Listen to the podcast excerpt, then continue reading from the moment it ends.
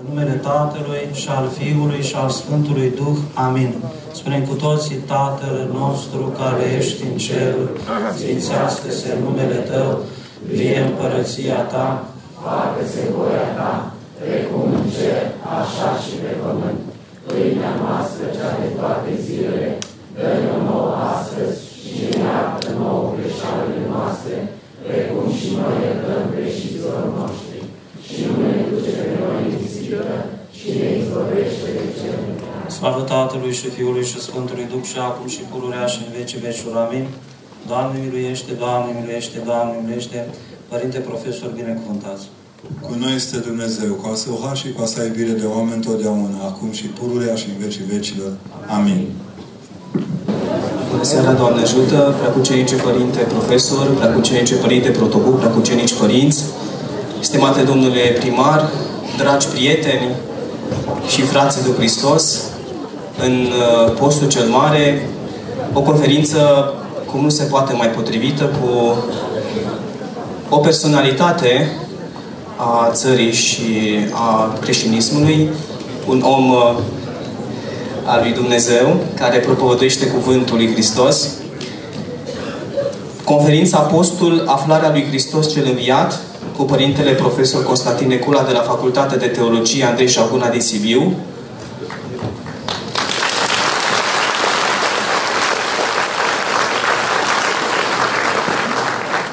Un om care nu are nevoie de prezentări prea multe, este de datoria, datoria mea și în, în statul de funcție astăzi, în această seară, ca moderator al întâlnirii, să spun doar câteva lucruri despre părintele. Sigur că știți mai multe decât ceea ce voi spune eu acum, dar așa spune protocolul. Să prezint pe conferențialul în această seară. Este cel mai renumit și iubit orator creștin contemporan. Peste 250 de conferințe naționale și internaționale, peste 70 de cărți scrise și articole, o carieră academică de excepție, este un apologet al frumosului și al iubirii autentice dintre oameni, este un om al păcii, al optimismului și al echilibrului. Sunt cele trei caracteristici care îl definesc pe Părintele într-o lume care chiar avem nevoie de cele trei uh, lucruri. Să fie pace, să fie optimism și să fie echilibru. În această conferință uh, vom audia uh, prelegerea Părintelui Profesor, după care vom avea o pauză, timp în care uh, dumneavoastră care sunteți veniți cu atâta dragoste și într-un număr atât de mare, în acest moment ne cerem iertare pentru că nu am putut oferi un spațiu mai adecvat solicitărilor. Ar fi trebuit să fie o sală peste 1000 de scaune, dar Uh, atâta putem în orașul acesta, dar sigur că vor sta și picioare oameni și vom mai face cu schimbul care sunteți, uh, aveți dragoste să lăsați pe alții care stau de jumătate de oră să vă ridicați și să oferiți și locul lor, să se odihnească un pic și acei oameni care stau în picioare și au venit de departe. Vom avea uh, un eveniment caritabil. Părintele în această seară susține cauza Teodoriei Stamate, care are nevoie de ajutorul nostru în pauză să vă povestesc câteva lucruri despre situația medicală. Apoi uh, vom audia un uh, mini-concert de cântări religioase ale corului Parohiei Bunavestire din Târgu Ocna. Și după ce vom centraliza întrebările pe care dumneavoastră le veți uh, adresa în scris în timpul pauzei de către voluntarii atorului, Părintele Prodopop, în colaborare cu Ator Onești, a organizat uh, în fiecare, pe fiecare uh, palier să mergem și să adresăm întrebări în scris. O să fie pixul și hârtie suficientă pentru ca dumneavoastră să trimiteți aici întrebările pe care uh, doriți să le adresați Părintului Profesor. Și la final vom avea o concluzie. Dar în pauză, domnul primar va dori să ofere distinsului conferențial din această seară o recunoștință, un, uh, un dar de, uh, de suflet și uh, o să-l invit la momentul potrivit pe domnul primar în, pe scenă pentru a oferi acest dar.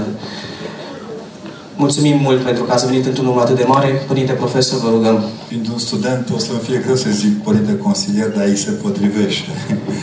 Îi mulțumesc frumos pentru introducere. Am început să mă simt cam rece când a început să mă laude. Când te laudă popa, oricum mai sta, nu e foarte bine.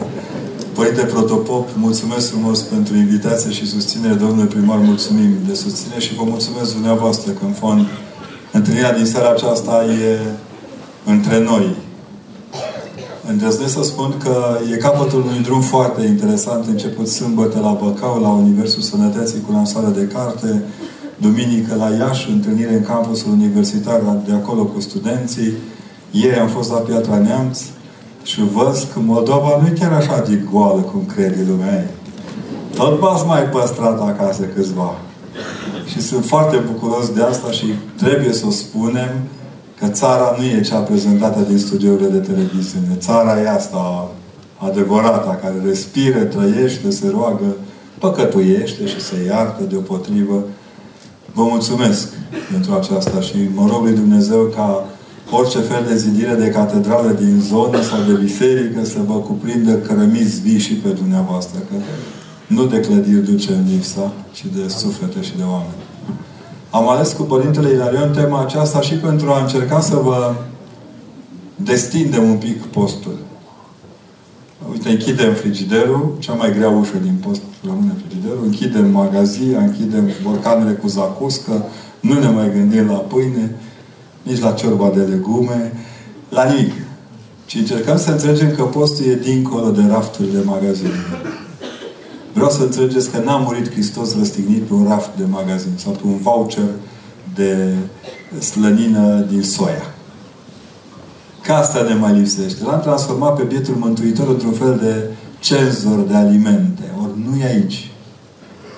Nu e nici în uh, tot ceea ce credem noi că este triumfalism mamă ce a reușit să postez că astăzi ce bun sunt că am postit. Dar nu e aici. Nu e și atunci, haideți să vedem unde e Dumnezeu. Zilele acestea, parcurgând cu, cu mare seninătate într-o misiune, eu îndrăznesc să spun ca bisericii, Țara Sfântă pentru a firma emisiunile de la uh, Bucuria Credinței, împreună cu prietenul meu, cu Victor Andrei Dochia și cu ceilalți colegi, am parcurs și în noi înșine un drum. Un pelerinaj de interior pentru că postul este în primul rând despre interiorul nostru, nu despre afara noastră. Este de cea, despre luminile care se aprind în ochii noștri, nu care le stingem ca să fim liniștiți. A redescoperit cu, cu liniște și cu dragoste că Domnul Hristos este personaj istoric. Că în timp ce marțienii sunt încă niște personaje futuriste care poate nici nu au apărut pe undeva, și unii cred că dacă nu credem în ei, suntem niște îndoielnici din evul mediu, prezența Mântuitorului Hristos ca element istoric, ca fapt istoric, ca persoană istorică în mijlocul nostru este cea care dă tonul bisericii. Nu, nu merge în duminică la biserică. Nu merge nici măcar la popă, chiar dacă ne, ne place sau nu ne place popa. Duminica e ziua cu Hristos. Zorii dimineții sunt zorii dimineții cu Hristos sau nu sunt deloc. Prânzul e cu Hristos sau nu e cu nimeni. Viața noastră este cu Hristos sau nu e. Degeaba ne dăm fericiți când îl aruncăm la gunoi pe Hristos, când arunci pe Dumnezeu la gunoi, nu ești fericit. Uitați-vă cum scrâșnesc la dinți prin studiouri de televiziune, prin ziare, prin meciuri politice. Parcă e mai interesant campionatul intern politic decât campionatul de fotbal. Unde deja știm cine ia campionatul, că mai insistă arbitrii mult. Observați că trăim într-o lume a minciunii, a descoteresării de Hristos. Zici că îi deranjează, zici că e o gumă de mestecat lipită de călcâiul, de talpa lor. Și îi deranjează, îi deranjează pentru că Hristos opune cu opțiunea lui de viață o altă istorie decât cea în care suntem chemați să trăim. E cât se poate de limpede în ochiul celui care se roagă, celui care trăiește legat de biserică, taina aceasta a prezenței Lui în mijlocul nostru. Dacă ne uităm la Duminicile Postului Mare, observăm cum crește tensiunea apropierii de Împărăția lui Dumnezeu. Denile, de exemplu, care deja încep. Imediat avem denia canonului celui mare. Nu azi, mâine. Nu? Ne grăbim. Suntem într-o grabă continuă. Dimineața e seara, seara e la mâini miezul zilei, face liturgia darurilor mai înainte sfințite. Zici că ne pregătim de o călătorie și așa și este ne pregătim să luăm cu asalt cel mai important punct de geografic al istoriei omenirii, care nu e Ierusalimul pământesc, ci Ierusalimul ceresc. Acela care ne așezăm să putem să ne apropiem. Ne punem unul lângă celălalt ca să dovedim că biserica în sine este o comuniune de oameni, nu doar de spirite. Că suntem mai mult decât energii. Suntem oameni cu ale noastre, cu bune și rele, cu respirație, cu mirosul câteodată. Ferească Dumnezeu să nimerește într-o biserică cu mirosul care bat tămâia.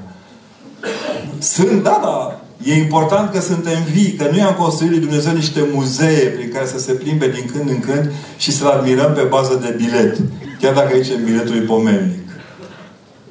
Suntem într-o biserică vie pentru că Dumnezeu e viu în mijlocul ei. Dacă luăm exemple, sunt simple. Putem crește cu fiecare duminică.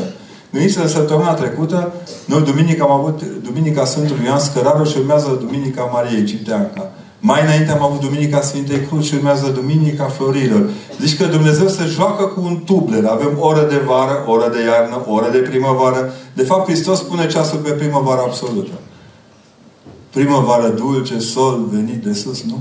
El e permanenta noastră primăvară. Și atunci ceasul lui este un ceas fixat tot timpul pe alt timp decât pe timpul pe care îl putem măsura.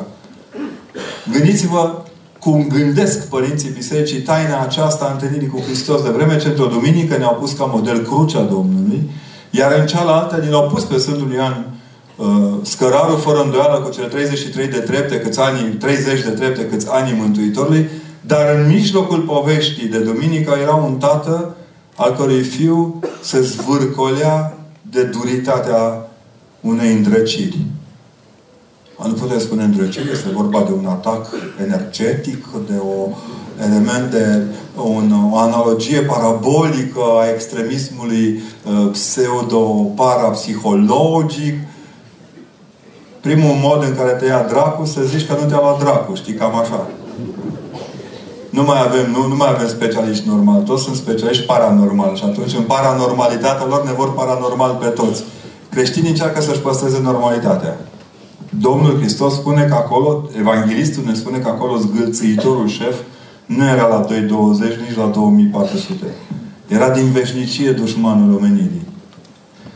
E o cheie în Evanghelia aceasta care face cât multe alte texte din Scriptură.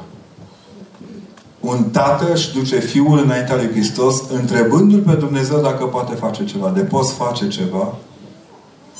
Nu apare mama în poveste. Cum nu apare mama nici la fica lui Iair. E fica lui Iair, nu e fica nevestei lui Iair. Asta aviz doamnelor. Tot timpul spuneți, eh, of, of, numai mamă să nu fii. Așa e. Adevărul e că numai Dumnezeu știe ce înseamnă să fii tată. De aici și mintea aceasta lucidă a Mântuitorului Hristos, această relație lui cu acest moment definitiv greu. Pentru că dinaintea Mântuitorului Hristos așează un tată care îi cere imposibil, de fapt. Tuturor celor din jur le-a cerut imposibilul. Ceilalți nu au putut. Ne spune Evanghelia că ceilalți au încercat și nu le-a ieșit. Dintr-o dată Mântuitorul, văzând cum dă năvală lumea, zice Evanghelia, se grăbește și scoate diavolul din copil, dar copilul cade jos ca mort atât de aproape de moarte încât unii chiar au crezut că a murit.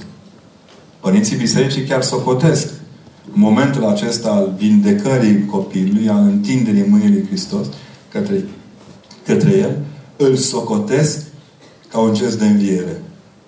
Puteți să-l puneți în pomenicul cu fica lui Iair, cu tânărul din Nain, înviat de Mântuitor cu, cu Lazar, colegul din Betania, Puteți să-l puneți și pe tânărul acesta, al cărui tată are cheia inimii lui Hristos. Când Domnul Hristos îl întreabă dacă el crede că poate face minunea aceea, el îi răspunde cu cea mai frumoasă declarație de dragoste pe care vreodată oamenii o pot face lui Dumnezeu. Cred, Doamne, ajută necredinței mele.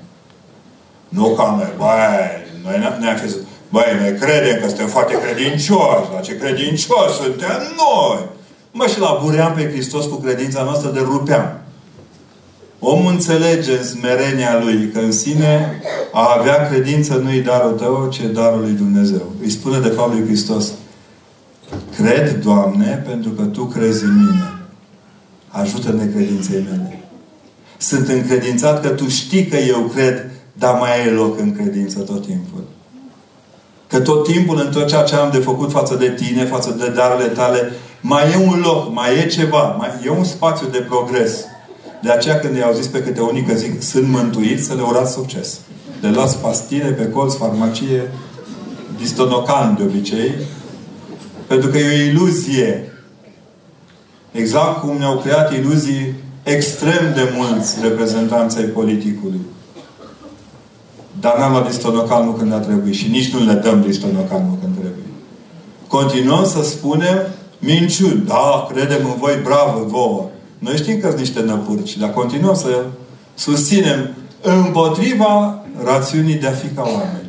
De fapt, ce spune Evanghelia de Duminică este simplu. Hristos nu are nevoie de credincioșia noastră, de credulitatea noastră. Dacă vreți credincioșia noastră naivă, ce are nevoie de credința noastră, ceea ce este, de fapt, darul Lui pentru noi. Ursuleț de catifea, ce se dă, nu se mai ia, e doar între noi, între oameni. Cu Dumnezeu nu e așa. Copilul cade jos la pământ, mulțimea care vine deja se uită cu ochi critic de cercetător britanic. Conform ca nu, cercetătorii britanici din vremea aceea au constatat că doar 0,0000001 la mie din persoanele care erau căzute la pământ ca moarte ar fi putut să se ridice. Hristos e împotriva calculelor lor. El funcționează după alt sistem. Unii spun irațional, eu vă spun că abia acolo găsim rațiunea de a fi a învierii noastre. Exercițiul acesta în care dai credință și capeți învierea copiilor tăi e adevărat, adevărul Evangheliei. Dai credință și capeți înviere. Dai dragoste și capeți înviere. Dai nădejde și capeți înviere. Observați că întâlnirea aceasta te obligă să vezi că în miezul postului nu este doar o atitudine exterioară. Nu postim cu un papion de soia, cu o bluziță din brânză fe, de asta falsă. Nu ne îmbrăcăm într-un costumaș de leuștean și ceapă verde ca să mergem la, să postim. Ne trăim viețile cotidiene. Dar în cotidianul acesta este un bob în plus de atenție. O fracțiune în plus de secundă acordată de Dumnezeu cu fiecare zi. Dacă în fiecare zi a postului i-am dat lui Dumnezeu în plus pe zi 10 minute, în ultima zi a postului i-am dat lui Dumnezeu 40 ori 10, 400 de minute. 400 de minute e ceva ori acolo. De unde îi dăm minutele? Din lucrurile în care credința noastră a crescut de la cred la ajută necredinței mele. Din adâncul acesta de smerenie în care se construiește până la urmă relația noastră cu Hristos. E ca într-o mănăstire aleasă în care de departe părinții se văd și binecuvântați, blagostoviți, la blagostoviți, celălalt de pe deal, blagostoviți, celălalt de pe deal, blagostoviți. Binecuvântarea aceasta o joacă tot timpul Dumnezeu cu noi. El ne bate primul metanie ca să ne învețe cum să batem metanie. Dar noi nu vedem. Avem ochiul plin așa, cu știri, cu fotbaliști, cu lucrurile care ne pasionează, cu lucrurile care nu ne pasionează, dar le urmărim pentru că le urmărește lumea. Ca duminica la liturghie. Cum se face 12 fără 10, ne crește glicemia un pic și ne și gândi, băi, oare am pus supa la fier de dimineață, nu mai știu dacă... Oare mă mai fi bun puiul de acum trei zile care am dezghețat, vai, l-am uitat acolo. Noi numai la liturghie nu suntem. Dă pe coclauri. Pe toate dealurile. Oh, oh, oh. Prinde câte un moment de liturghie atunci când în inima noastră ne asemănăm cu Tatăl acesta din Evanghelie. Nu mai avem nimic. Pentru un tată, când se îmbolnăvește copilul, nu-ți mai arde de nimic. O știți toți. O știu și cei care nu sunt părinți. Pentru că au văzut la propriilor părinți. Când se întâmplă ca celuilalt să fie rău de lângă tine, nimic nu mai e bun. Reechilibrarea lucrurilor acestea se naște doar în contextul când între tine și cel bolnav din casa ta se așează Hristos. La doamna Olga Greceanu, una dintre marile scriitoare de limbă română, pe care, din nefericire, sigur că manualele noastre care vorbesc despre futurisme și extremisme literare nu or să scrie niciodată. Olga Greceanu scrie o carte despre Jutabel Beneder. Așa numește ea pe Iair. care era un cetățean al Capernaumului, respectabil de vreme ce a ajuns colegul nostru de parohie, nu? Noi cu biserica, el cu sinagoga, dar coleg de parohie cu noi în Capernaum, acolo. Și dintr-o dată, iairului acestuia, îi se întâmplă boala fetei sale. Îi vine întâmpinare pentru a-L vedea pe Hristos, pe El, om al legii, împlinitor la maximul al legii, o boală, o suferință, o rană. Povestește doamna Olga Greceanu și încerca să vă închipuiți. Cum arăta curtea casei soacrei lui Petru după o zi de muncă a Mântuitorului Hristos? Dimineața veneau șchiopii, orbii, uh, nu, cu cârje, cu bandajați, cu bandajați la cap, mă rog, care aveau cap, dar bandajați, mâini rupte, sânge, puroaie, de toate, ca într-un spital. Veneau dimineața și plecau seara pe picioarele lor. Sănătoși, refăcuți. Cârjele, bastoanele, tărgile pentru paralitici, tifoanele pline de puroi și de sânge rămâneau în curte. De aceea se spune că a vindecat-o Domnul Hristos pe soaca lui Petru, că femeia obosise făcând curățenie în curtea ei. După propriile noastre necazuri trăite de Hristos în locul nostru. Un spital de campanie permanent. Dar în spitalul acesta de campanie permanent, Hristos nu doar vindecă, ci ne vindecă de cea mai gravă dintre boli, care este moartea. Aia de care fugim toți direct spre ea. Toți ne ascundem și ne găsește. Nu știu cum face. Imaginea este cât se poate de simplă. Pentru că vedeți cu ochii, vedem toți cu ochii noștri, cum în jurul nostru, cât de mult am investit în sănătatea noastră, în viața noastră, în bine. La Canieți filmă, mă distrează copios de mult. Acum, încerc să nu fiu rău, ci doar constatativ. Uh, am văzut vreo 4-5 filme de pompe funebre în Onești păreți pe moarte, nu i-am Fiți cuminți. La noi e mai simplu. La fiecare colț de cotitură vezi pompe funebre. Vă oferim servicii totale. Adică or să fie aceeași gropar la învierea noastră. Cum Dumnezeu? Vreau să înțelegeți bine, dincolo de glumă, că e singurul serviciu de care nu ne prea putem lipsi. O să vă puteți lipsi de popă. Dacă vă încăpățânați, avem câțiva. Am fost în tinerețile mele martor la câțiva care le flutura stegulețul în gură mai mult decât crucea pe piept. Și m-au lămurit. E urât. Dar în aceeași vreme vreau să vă spun că prezența morții, vindecate prin Hristos, ne descoperă un alt orizont. Cam cum răsare așa soare de urcă pe pasul oituzului în sus. Că înainte de a ne slobozi prin oștiri, ne-a slobozit prin Hristos. În taina fiecare dimineți pe care o trăim, e taina dimineții noastre fără sfârșit, care este învierea. Suntem noi mai prost pensionați, mai prost îmbrăcați, aici chiar trebuiau bocanci ceva mai serie.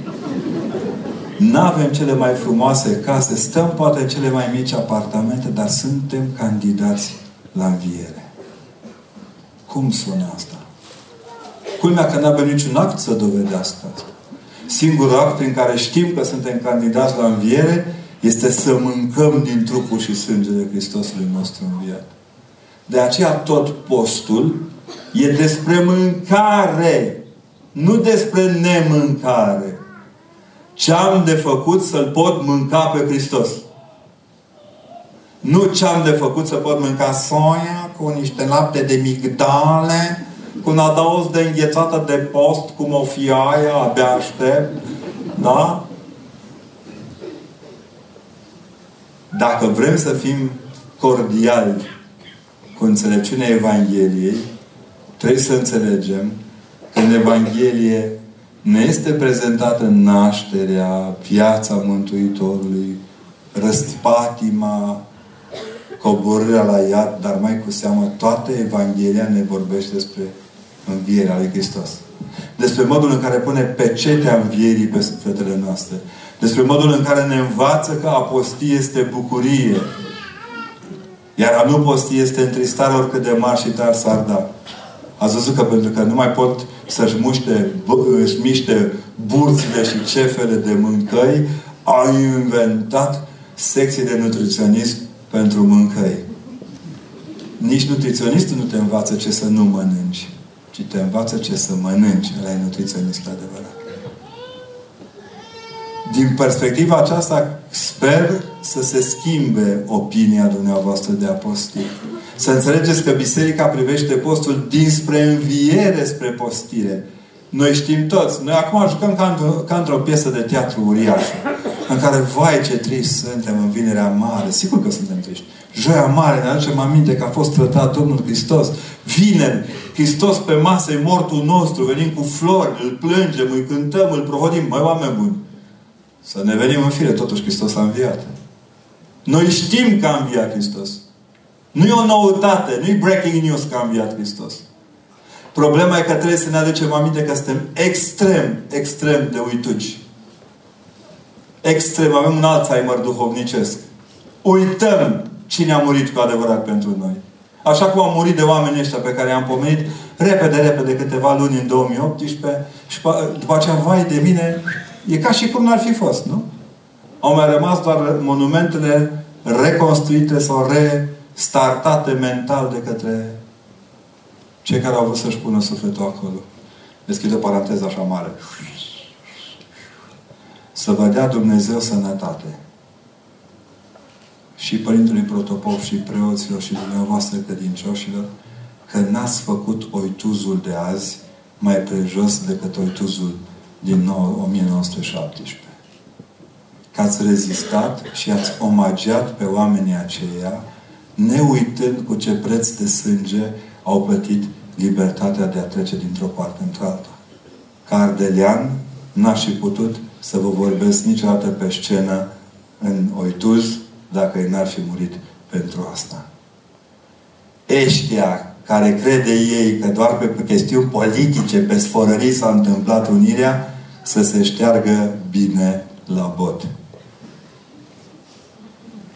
În 1918, tânărul Nicolae Balan, pe atunci profesor de teologie la Sibiu, avea să ajungă mitropolitul Ardealului, primește ordin de la Congresul Național Românesc din Ardeal să transmită la Iași majestății sale regale, primului ministru și comandantului Mareșalului Prezan, ordinul trecerii armatei române peste munți. Nu putea spune direct.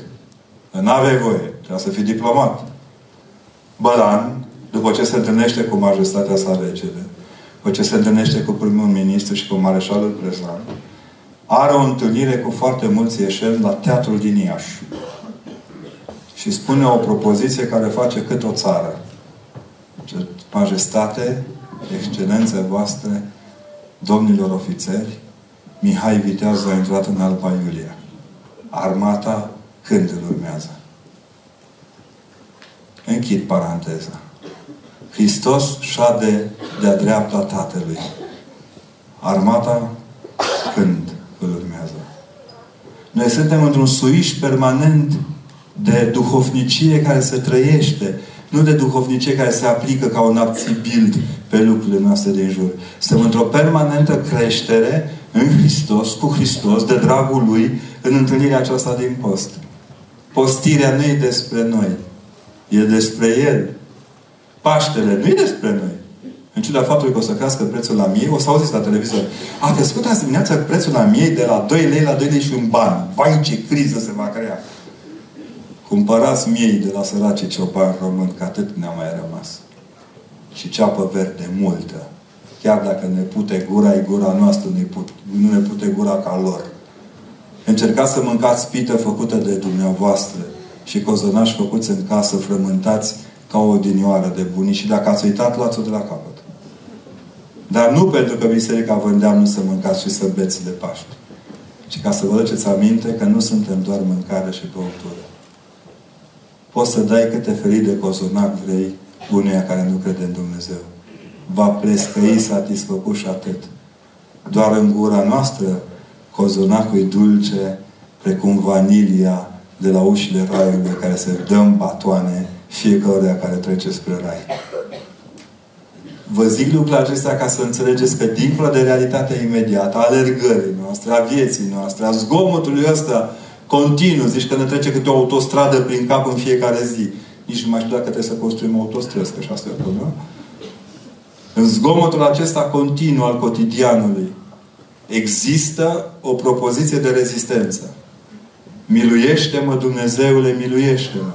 Care se transformă ușor în miluiește-ne, Dumnezeule, miluiește-ne și izbucnește în Hristos, a înviat din morți cu moartea pe moarte călcând.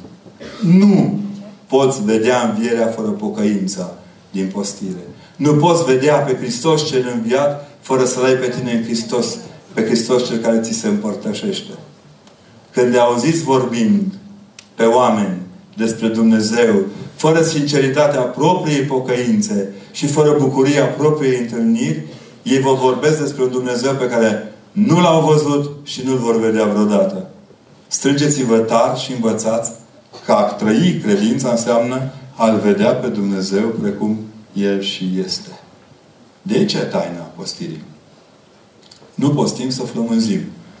Îl și văd pe Domnul Hristos cum vine să vadă câte găuri la curea am mai strâns în post și cum ne zice dimineața face controlul câte kilograme. Ai pus un kilogram pe tine. Să știți că din postite poți îngrășa. Dacă îți pică bine și dormi puțin, nu. Încercați să creșteți altfel și să creșteți generația de după noi altfel și să învățați pe copii altfel despre toate drupurile care duc spre Hristos. Dați-le drumul spre Hristos. Construiți-le drumul către Hristos. Mă întreabă deseori oameni ce să facem să aducem pe tineri în biserică. Păi să facem biserica. Să o alcătuim. M-au întrebat de ună colegii din uh, mișcările anti-oră de religie ce a făcut biserica pentru școală. Și a zis, bă, biserica a făcut școală. Mai mult n-am putut face.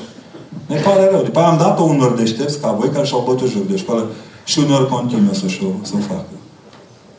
Da? Deci, da, mai mult decât școală nu avem. Ce putem să le dăm copiilor mai mult decât biserica? Dar o biserică destinsă, o biserică călduroasă, bucuroasă, în care, da, uneori putem să le dăm și bomboane cu lapte, na, să vedem cine crapă primul. Da, e posibil să le dăm și o înghețată de flori? Nu. No. Au deschis ochii, uite, cu înghețată de flori. Da. Care e parohia care are curaj să le dea doar copiilor de flori câte o pizza? Na. Să vă văz. La cucernicilor. Să vă zic și de ce. În urmă cu câțiva ani, tot lucrând pe momentul florilor, mama e florică așa atunci. De mic, florile la noi erau sărbătoare specială. Doar în ultimii ani am înțeles că de, de la florii copiii nu mai apar în Evanghelie. Dumnezeu se rușinează să le arate ce proști sunt părinților. Nu mai apar deloc. Strigă Osana, se joacă. Acum, putem face și un film artistic. Gândiți-vă bine. La, Domnul Mântuitorul vine dinspre Betania, prin Betfaghe, o să vedeți la televizor ce zic în duminica aia, nu vă mai zic nimic. Intră în Ierusalim și se întâlnește cu copiii. El era călare pe un asin, mânzul asinei. Cert că în istorie am avut nevoie de un singur măgar. Nu știu de ce s-au înmulțit în istorie.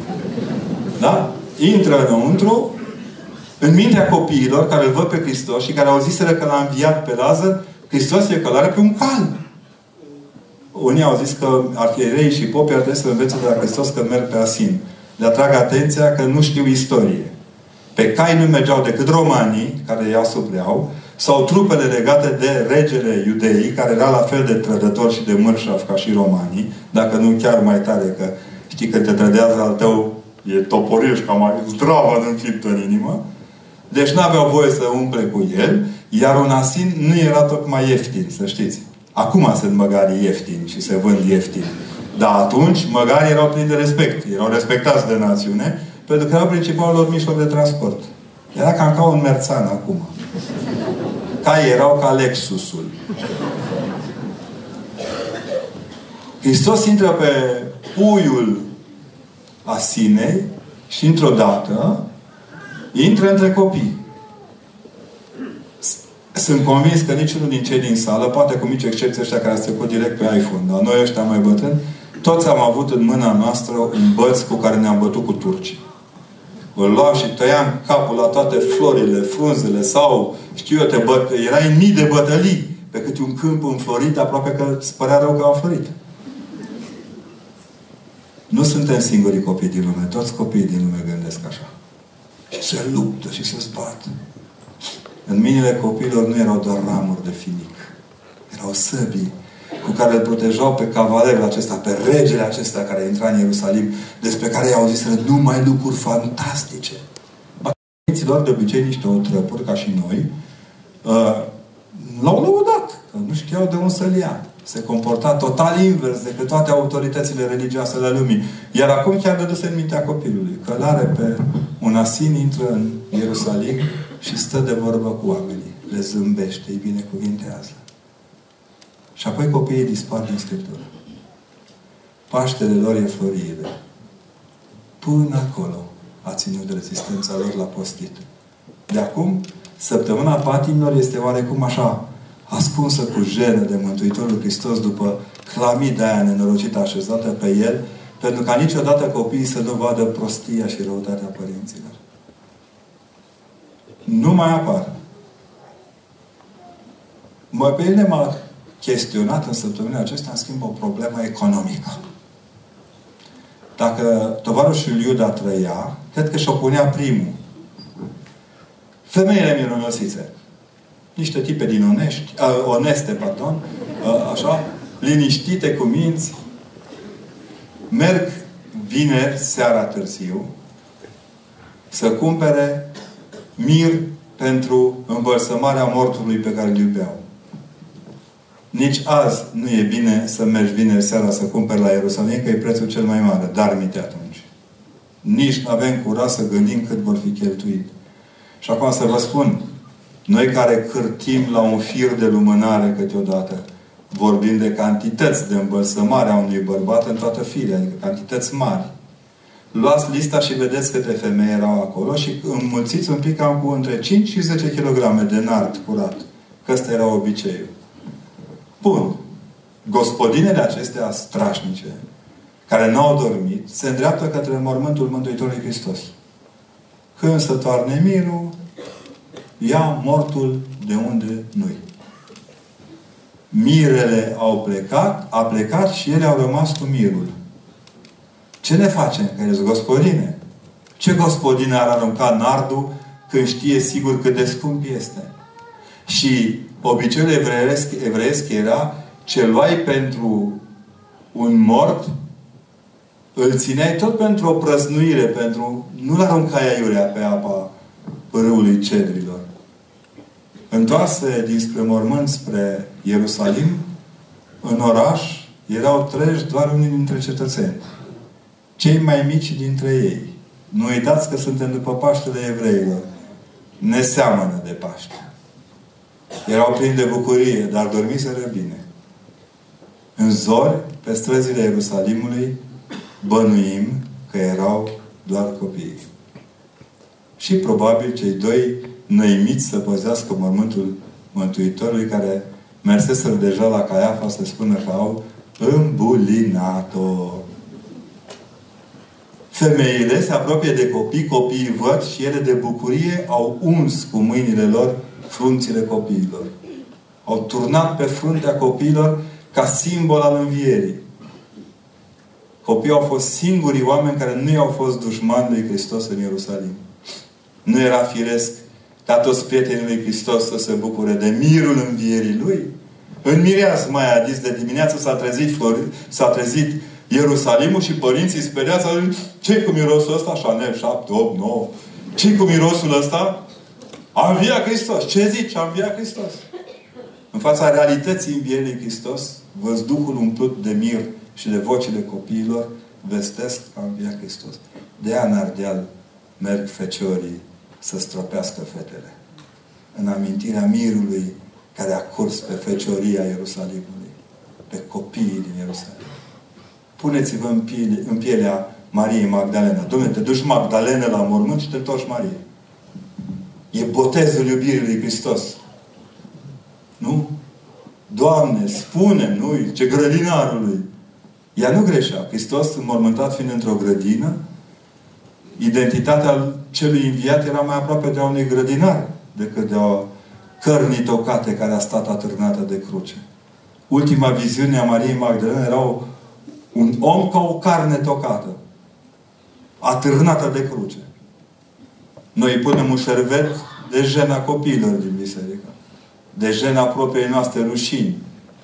Asta doar pentru ea care cred că Hristos a fost femeie. Sau asexuat. Nu. Biserica știe cum a fost. Că îi se adresează ca unui bărbat, ca unui andros. Am văzut că aveți firma Atropos, adică fără trup, fără loc, nașpa. Nici măcar loc de veci, nașpa rău. Vă rog să rețineți momentul acesta în care Maria, Mag Maria Magdalena se întâlnește cu chipul pe care nu-l cunoaște. Dar ce recunoaște Maria Magdalena? Vocea. Când Domnul îi spune pe cel mai intim nume al ei, pe care probabil nu rosteau decât foarte rar. Marie. Iar ea reacționează ce? Rabunii, învățătorule. Din Magdalena se transformă în Marie.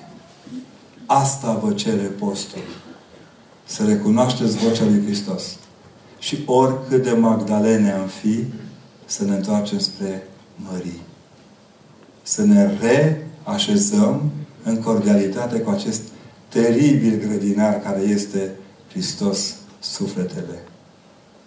Nu, nu la voia întâmplării evanghelistul aseamănă năluca aceea din ochii Mariei Magdalena cu un grădinar. Nu ne deschide nouă grădina Raiului învierea Mântuitorului Hristos? Se vădește un, un grădinar mai bun decât cel din tâi grădinar care a fost Adam. Pentru că de data aceasta nu mănâncă din pomul cunoașterii binelui și răului. Răstignește pe pomul cunoașterii binelui și răului. No, așa e că e profundă povestea postirii. Așa e că sună cu totul altfel decât credem noi când descriem cartea de bucate mănăstirești. Atlasul de bucate din Atos. Atlasul de bucate, meniți-vă în fire. Când postești, nu mânci nimic. Prima gură de apă te-a scos din postire, dar te ține în post. Dumnezeu nu ne vrea niște hiperglicemici sau hipoglicemici căzând din picioare la slujbe. Ne vrea oameni de treabă. Ne vrea oameni care să nu muște din frați și să nu se facă șef de șantiere arheologice. România e un mare șantier arheologic. Fiecare sapă pe fiecare. Și caută toți rădăcinile, ciolanele. Fiți conștienți de lucrul acesta. În fața urii din jur, puneți-vă în genunchi și rugați-vă. În fața ispitei de a ne lovi unii pe alții, puneți-vă în genunchi și rugați-vă. În fața cuvintelor urâte și murdare care curg. Dacă am pune un lighean sub televizoare, am scoate de dedesubt o apă plină cu zoaie. Zoaiele lor. De ce să bem din ele? Când izvorul cel mai de preț rămâne Hristos? Vă simțiți tulburați, stresați? Sigur că da. Fiecare își hrănește sufletul din izvorul pe care îl accesează. Stați lângă Hristos. Și când nu-L înțelegeți, lipiți-vă de El. Încercați să ascultați gândurile, frumusețea și dragostea cu care ne întâmpină de fiecare dată. Mai am un gând și cu asta închei pretextul că Părintele Consilier mi-a zis în cască că deja se face tot. Să faceți un exercițiu, vă rog eu frumos. Vă rog, în sâmbătă mare, să mergeți la biserică. Umpleți bisericile de sâmbătă la Dumnezeiasca liturghie. E cea mai plenară și faină liturghie pe care ne-a pus-o Hristos la îndemână nu doar că unim vecernia cu liturgia, ci unim toate citirile din Vechiul Testament despre Hristos, care se citesc toate în Dumnezeiasca liturghie, pentru a arăta care este temeiul pentru care spunem că Hristos este Dumnezeu, că Hristos a înviat și că învierea Lui se face începătură tuturor învierilor posibile la, Dumneze- la această dumnezească liturghie este un moment de intimitate liturgică a preotului. Habar n-am avut până când n-am slujit mai atent.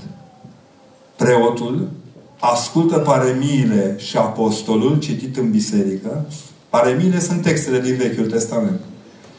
Îmbrăcat în veșminte roșii. pe alocuri negre. Pe și mai alocuri foarte negre. Ceea ce nu e ok. Haina de doliu a bisericii este una roșie, a martirilor. Și după ce termină la cădirea de, la, de după citirea apostolului, preotul se dezbracă de veșmintele roșii și și ia pe sine veșmintele albe. Hristos nu învie pe ascuns. Pentru noi, pentru creștini, Hristos nu se ascunde cu învierea. Și este îmbrăcat în veșmintele albe și citește exact Evanghelia Învierii, ba chiar cu câteva versete în plus. Trece de momentul și a rămas această vorbă între iudei până în ziua de astăzi și se finalizează cu acele cuvinte minunate în care se spune că și alte multe lucruri a făcut Hristos care dacă s-ar fi scris ar umple pământul și lumea. Dacă voi da as, în momentul când preotul schimbă veșmintele, se și spune la radio că lumina vine la Ierusalim. E clipa în care Dumnezeu ne mângâie necredința și ne învață să învățăm că oricât de mult am crede, tot e un strop de necredință care rodește pe mai departe în credință. Să nu vă rușinați când vă ratați virtuțile, carierele, când sunteți supărați sau când nu vă iese ceva. Ci doar să înțelegeți că e modul în care Dumnezeu mai ciobește un pic la mândria noastră pentru a ne umple de smerenia Lui. În data de înviere, de fapt, Hristos ne cere nuntă.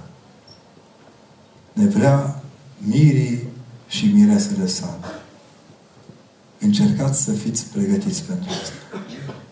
Am văzut într-un film de curând cu un rabi mai bătrân îl învăța pe fiul său, pe rabia Achipa cel tânăr, despre căsătorie și spune, fiule, într-adevăr, în căsătorie se, se, se întâlnesc două jumătăți.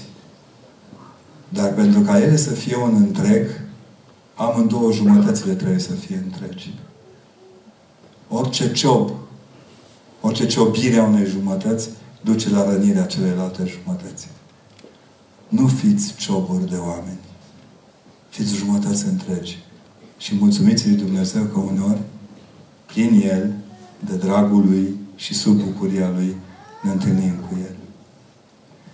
Sper că așa vă place Ortodoxia. Și așa înțelegeți că dincolo de cuvintele noastre ca preoți, de gesturile noastre liturgice, e mustul acesta al Împărăției lui Dumnezeu care fierbe pentru mântuirea noastră. Mulțumesc!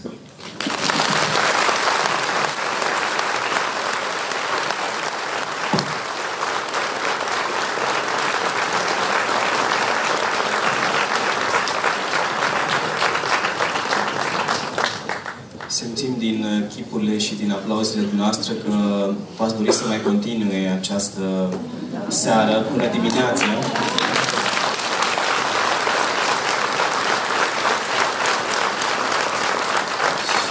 dacă Părintele nu va mai rămâne câteva ore să facem pană la cauciucurile lui Romeo. Deci trebuie să mai rămână în mijlocul nostru, astfel că veți avea ocazia, e un preludiu uh, la ceea ce se va întâmpla cu întrebările, sesiunea de întrebări și răspunsuri este una foarte, foarte savurată de către oameni, de către creștinii noștri. Poate că ar fi trebuit să spun chiar la deschidere. În fond, uh, cred că sunt aici ca să-i mulțumesc Nadiei pentru noaptea cu 10.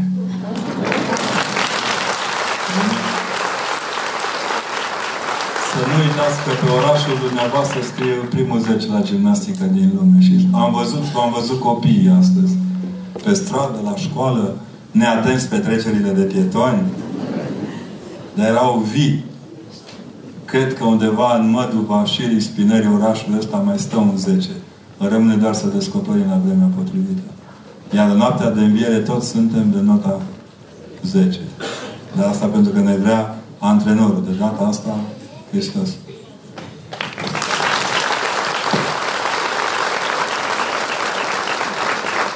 Dacă veți dori să continuați uh, dialogul cu Părintele Constantin Necola, Părintele Profesor, aveți ocazia să îi adresați întrebări punctuale legate de temă sau nu, uh, cu ajutorul tinerilor de la ATOR, onești, care vor o difuza în sală și pixuri și hârtii suficiente pentru ca fiecare să adreseze o întrebare dacă dorește. Nu vreau să trec cu vederea faptul că Teodora Stamate din Șesuri Moinești, parohia Părintului Florin Stamate, are nevoie de ajutorul nostru. Au trecut prin clipe crunte în viața lor. Teodora are un sindrom Ewing, o boală, o tumoare malină la os, la oase, foarte rară, care a provocat mari dureri în, în familie și în, în sânul bisericii. Ei sunt niște oameni deosebiți. Au primit ajutorul întregii obști creștine. Foarte multe parohii au sprijinit sute de mii de euro s-au cheltuit pentru tratamente și pentru intervențiile chirurgicale, uh, chiar și în alt preasfințit au oferit 50 de mii. Uh, prin uh, centrul eparhial, astăzi avem ocazia să punem acolo fiecare cât se poate într-o cutiuță, un bănuț al solidarității, al dragostei creștine în acest post, să arătăm că, de fapt, aici rezidă calitatea de creștin și frățietatea între noi stă în a ajuta pe celălalt. Asta o puteți face la sfârșit când veți ieși din sală.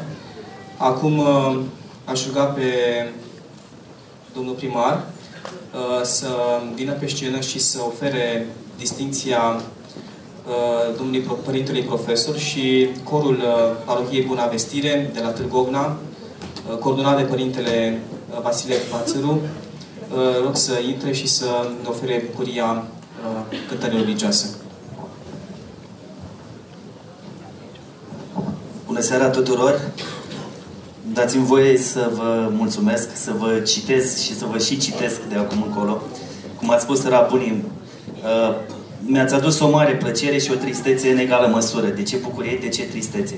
Bucurie că v-am cunoscut și nu știam că un prieten de-a meu bun este și prietenul dumneavoastră de suflet. Să știți că părintele are un prieten foarte bun la Caraclău și m-a, m-a emoționat lucrul acesta. Abia ieri am aflat Trist uh, sunt că nu v-am cunoscut uh, cu ceva timp în urmă. Ar fi fost mult mai bine pentru mine, zic eu.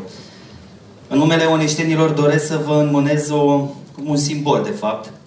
Pe lângă o diplomă de recunoștință, să vă ofer o carte, a scris 70, 70, cred că e bine să citiți și o carte scrisă de oneșteni. Este Istoria Oneștiului și o distinție, o medalie, o medalie jubiliară pe care anul trecut, odată cu centenarul, am, la monetăria statului am scos-o pentru oamenii distinși. Așadar, vă mulțumim mult pentru această seară, vă așteptăm în Onești, când va, fi, va veni căldura undeva afară, să încăpem mai mulți și mie îmi pare rău și îmi cer scuze că sala nu a fost destul de generoasă, să încăpem mai mulți. Da, așadar, vă mulțumim frumos și vă mai așteptăm pe la noi. Vă mulțumim mult!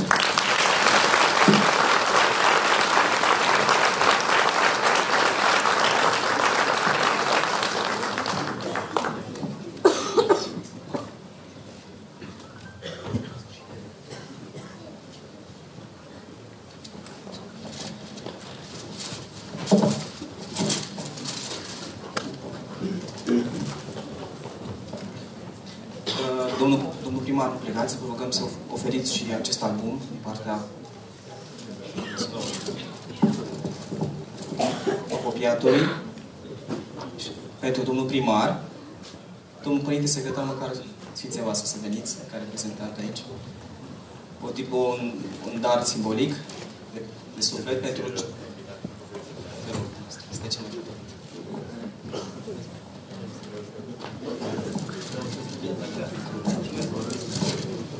E cartea mai grea. Mulțumim, domnul primar. O să folosiți cu bine. O să Vă invităm să ne bucurați cu cântarea religioasă.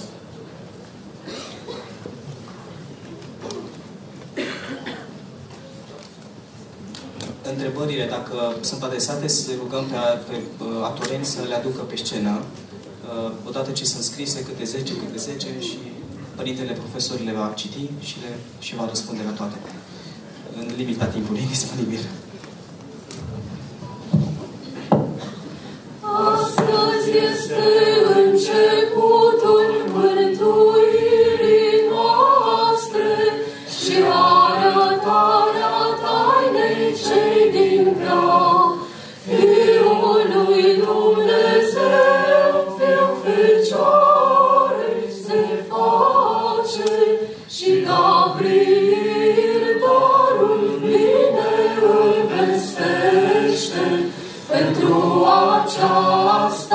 și noi împreună cu dânsul născătoarei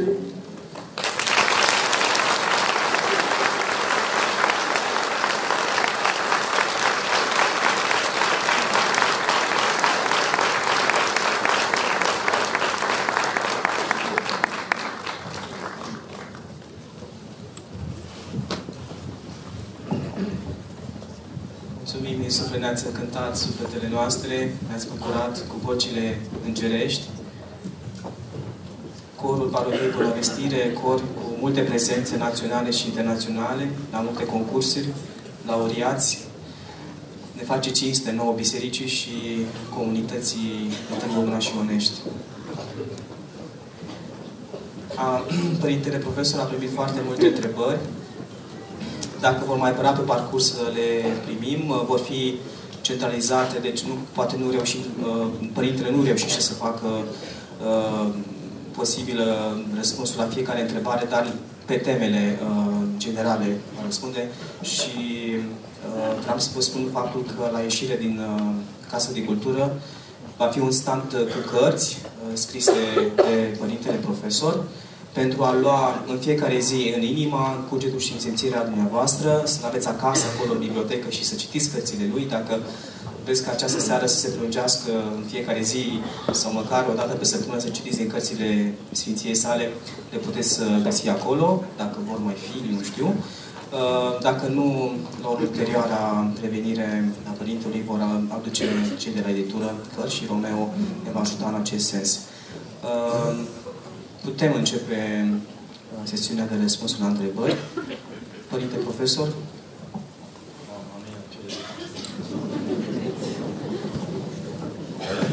în buzunar câteva. Am să bag în buzunar câteva să nu le vedeți, dar le ascund eu pe parcurs. O întrebare faină. Era una excelentă, no question. Aia era perfectă, da. Spuneți, dacă sunt prieten cu preotul, pot să spun că sunt prieten cu Dumnezeu? Depinde la ce o faceți prieten cu preotul. Dacă sunteți prieten de pahar cu popa, not friendly. Deși s-ar putea la un pahar de vin să se lege prietenii mai strașnice decât la un, un colț de bârfă. Dar nu, vinul nu e cea mai importantă soluție. Da, puteți fi prieten cu Dumnezeu, fiind prieten cu preotul, cu condiția ca preotul la rândul să fie prieten cu Dumnezeu, nu dușman cu Dumnezeu. Că avem și săriți de pe captator destui. Și puteți da câteva sfaturi pentru un tânăr seminarist. Învață foarte bine limba română. E limba de bază a culturii preoțești. Nu o zic eu, o zice în altul pime, Dumnezeu să țină în viață, sau sunt băiat la el și a început. Știți că seminariștii, ca și studenții în teologie, ca și popii, au o dendrită uh, neuronală dezvoltată pe îngânfare.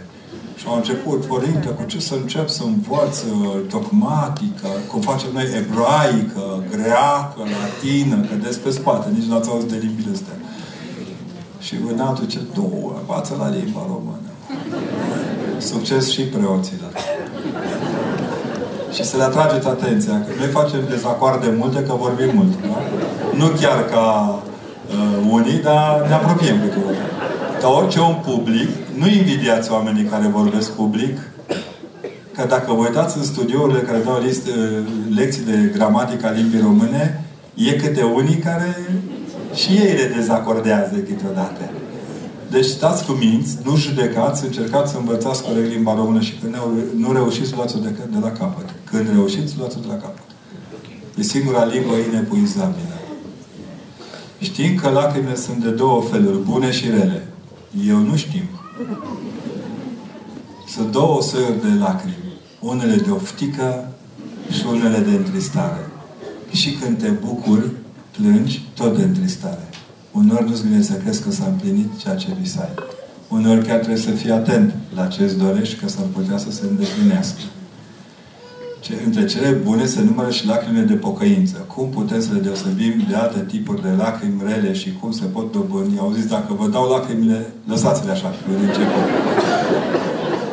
Jumătate din țara asta nu mai plânge, se smiorcăie. Da? Cum poate un tânăr dornic de a trăi o viață conform dreptei credințe să nu se smintească ținând cont de mediul nociv în care trăiește și își desfășoară activitățile?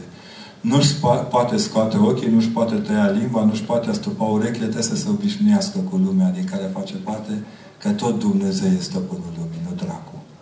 Dacă sunteți într-un mediu nociv, înseamnă că ați nimerit unde trebuie. Iertați-mă că vă, trec, vă spun, dar Evanghelia n-a fost, n-a fost vestită îngerilor, ci oamenilor. Nu vă închipuiți că la Roma a dus Sfântul Apostol Petru să propovăduiască, erau niște evlavioși toți acolo. Nici nu erau de ăștia de ne zic că e ok, nu era nici cum corupție la roman. Doamne, de unde sunt părinții democrației? Cezar însuși e părintele democrației. Așa scrie. Pe strada principală din Roma scrie că Cezar e părintele democrației. Uh-huh. Sunteți în lumea potrivită. În lumea dreptilor nu o să mai puteți oricum lucra. Cum se poate întări râvna pentru lucrarea virtuților pentru Sfintele Taine? Participând la ele. Eu știu foarte mulți care cred că uh, vorbirea despre biserică e cel mai bun prilej de a te simți în biserică. Nu, trăirea în biserică e cel mai bun prilej de a tăcea despre biserică. Să nu vă chipuiți că preoții nu vedem că lucrurile nu merg, că unor vă smintim. Suntem oameni, slavă Domnului. Nu suntem din fier forjate în ciuda tuturor aparențelor. Când știți că toată lumea avea câte unul care zicea a, dai părinte, că popa cântă și la botez și la mormântare. Da, pentru că e frică la amândouă. În amândouă situații se întâlnește cu moartea. Gândiți-vă la botez, nu? A murit și a înviat, a murit și a înviat, a murit și a rămas candidat la înviere.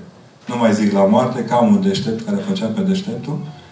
Și a zis, hai cum e la o mormântare așa la un copil de 2 ani jumate sau la unul de 2-3 zile așa să-ți văd și eu caracterul cardiac.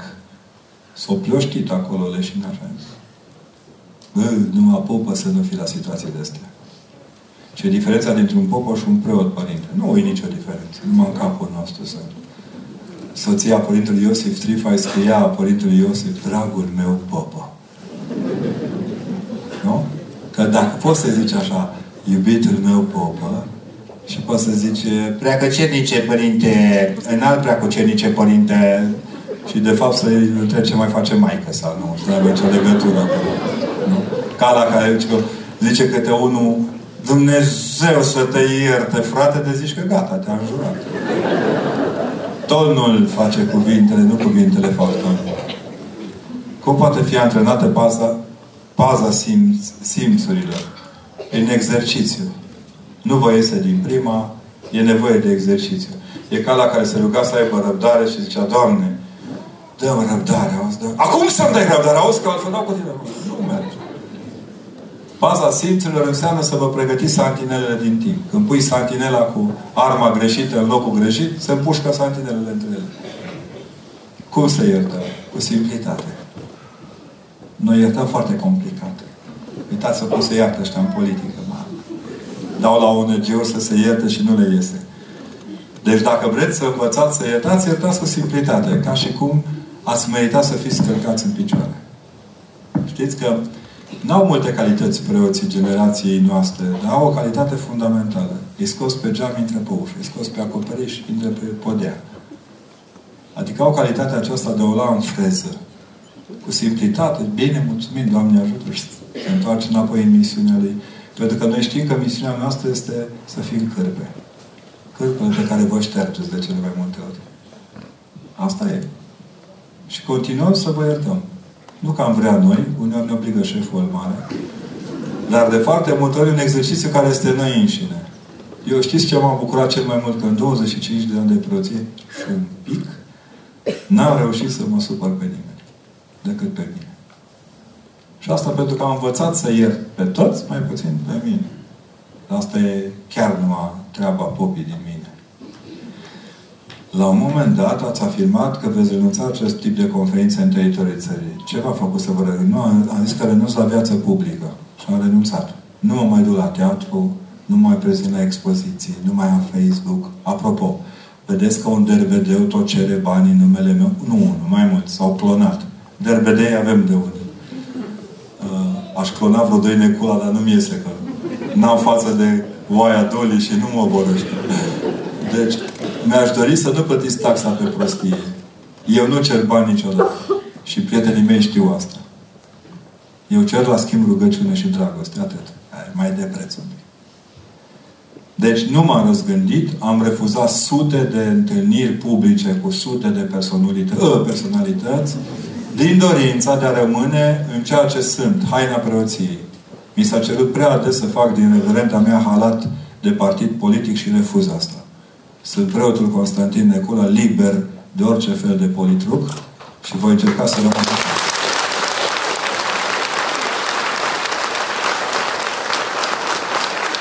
Și vă rog frumos să vă ajutați preoții să nu ajungă cerșetori publici la politicienii locali sau județeni sau regionali sau naționali. N-am văzut mai mare umilință pentru preot decât pentru șapte țigle să meargă la primar și primarul să țină între producătorii de capre. Până îi vine lui Băchelie să-l umilească pe popă. Ne-au pus cizma în grumaz și ați zâmbit pe margine, pe tușă, subțire. E momentul să vă reveniți. Ați văzut ce calitate creștină au politicienii noștri. Sus inima, strângeți-vă unii între alții și fiți ceea ce trebuie să fiți. Comunități vii. Sigur că excepțiile întăresc regulă. Îmi pare rău că excepția a plecat. Dar...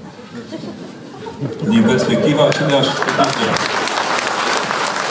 din perspectiva aceleași tip de conferință, de fond religios. Actorul Dan Puric vă este Dan Puric este contemporanul meu nu sunt, nu, nu sunt în niciun caz în prietenia pe care am cu Ilarion, pentru că nu ne știm personal decât în două situații. Prefer să vin pentru Ilarion la oameni. Pentru lor și pentru deci e adevărat că Împărăția Celor începe încă din viața asta. Nu, Împărăția Celor vine din momentul când Dumnezeu a zis să fie lumină. Nici nu avem ceas să, măs să măsurăm de acolo începe împărăția celor, dar începe în fiecare dimineață când intrați în biserică și au zis binecuvântată este împărăția Tatălui. E o realitate. Cine o ia de povește cu pop să stea acasă și bea ceaiul de mentă, ia două pastile. Atât. Că tot ați pomenit doi tus. Pe 26 mai am fi nespus de bucuros dacă ați putea veni și simțirea voastră. Da, sigur că aș veni, dar n-am avion. Uh, am avionul doar în 28 mai de unde mă duc și nu vă zic. Cum ar trebui să ne raportăm corect la evenimentul care va urma în curând al vizitei papei în calitate de costujitor la slujbele din biserica? Bă, oameni bă, nu mai fiți stâmpi, uh, nu mai fiți neatenți la, la după toți proștii. Ce costujitor să fie? Am auzit prostiile astea pentru fiecare prezența, în fiecare clip a vieții noastre. Cum vă închipuiți că va fi costujitor în ceva? Cel mult într-o rugăciune în Catedrala Mântuirii Neamului, Acolo unde să știți că printre, în neamul românesc sunt și catolicii. Terminați cu prostiile. La Oituzi au murit și catolici. Au murit și turci pentru România. Să ne fie rușine. Că nu o să vină să frângă pâinea în locul Patriarhului României. Credeți că avem un patriarh ilogic în ceea ce fac? Veniți-vă în fire. Cred că Biserica și-a dovedit luciditatea mult mai mult decât toate instituțiile și decât toți pravoslavnicii lupește anticretan din tot sud-estul României. Veniți-vă în fire. Costujitor. Nici, nici nu avem noțiunea de costujitor în biserică. În biserică nimeni nu costujește, doar slujește sau nu slujește. Vă chipuiți că o să zică papa, luați, mâncați în românește, veniți-vă în fire. Poate la... Poate că este la Șumuleu Ciuc. Doamne ajută să le zică românește. Nu mai exagerați cu astea, nu e cazul. Dar revin să nu uitați.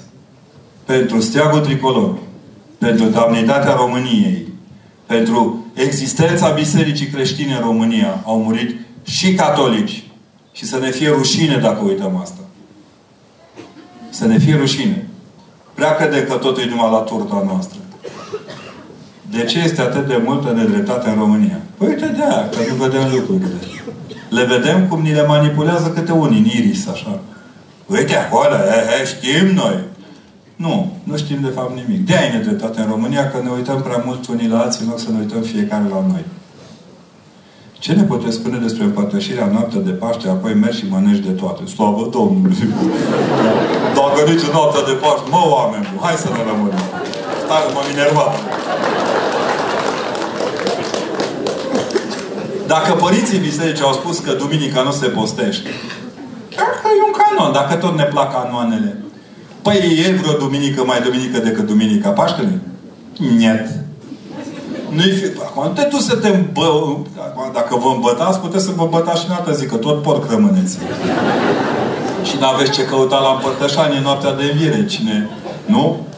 Mereți acasă, dar marea majoritate de oboseală ciocnim un ou, mâncăm o bucată de pită, dacă e și o țâr de brânză cu ceapă verde și cu roșu, Doamne ajută! Aceea ați vrea să faceți? Ne sugem degetul, ce să facem în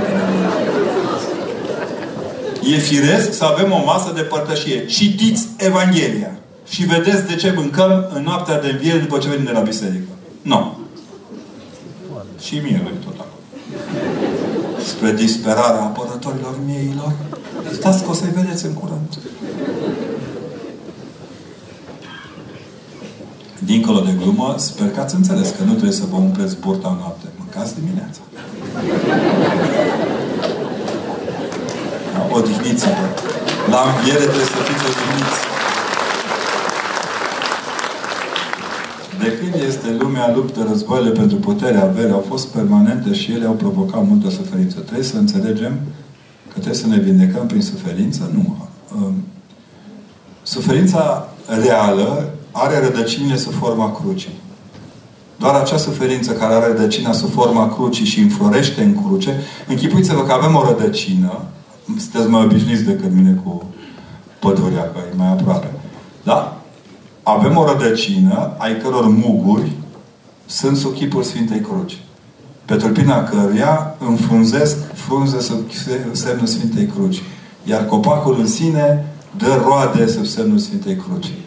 Războiul are rădăcini sub forma prostiei omenești, mugurii sunt ai prostiei omenești, pe tulpină e prostia omenească și ca rod e tâmpenia, prostia omenească generalizată.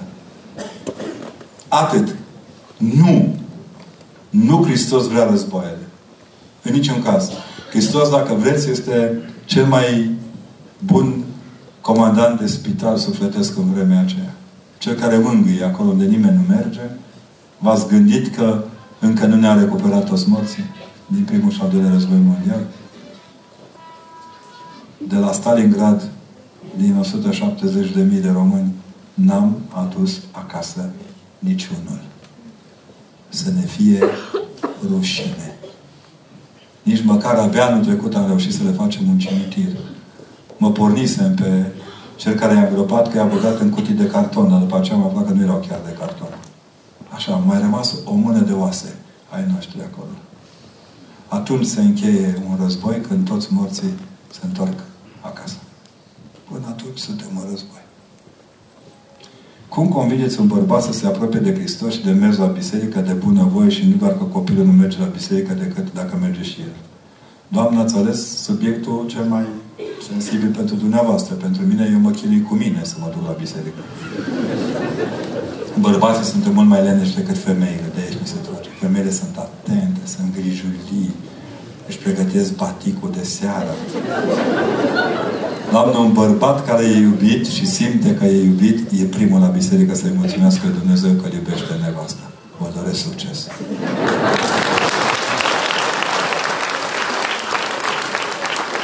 Deci este boala o pedeapsă divină pentru păcatele noastre? Nu. Întrebarea continuă.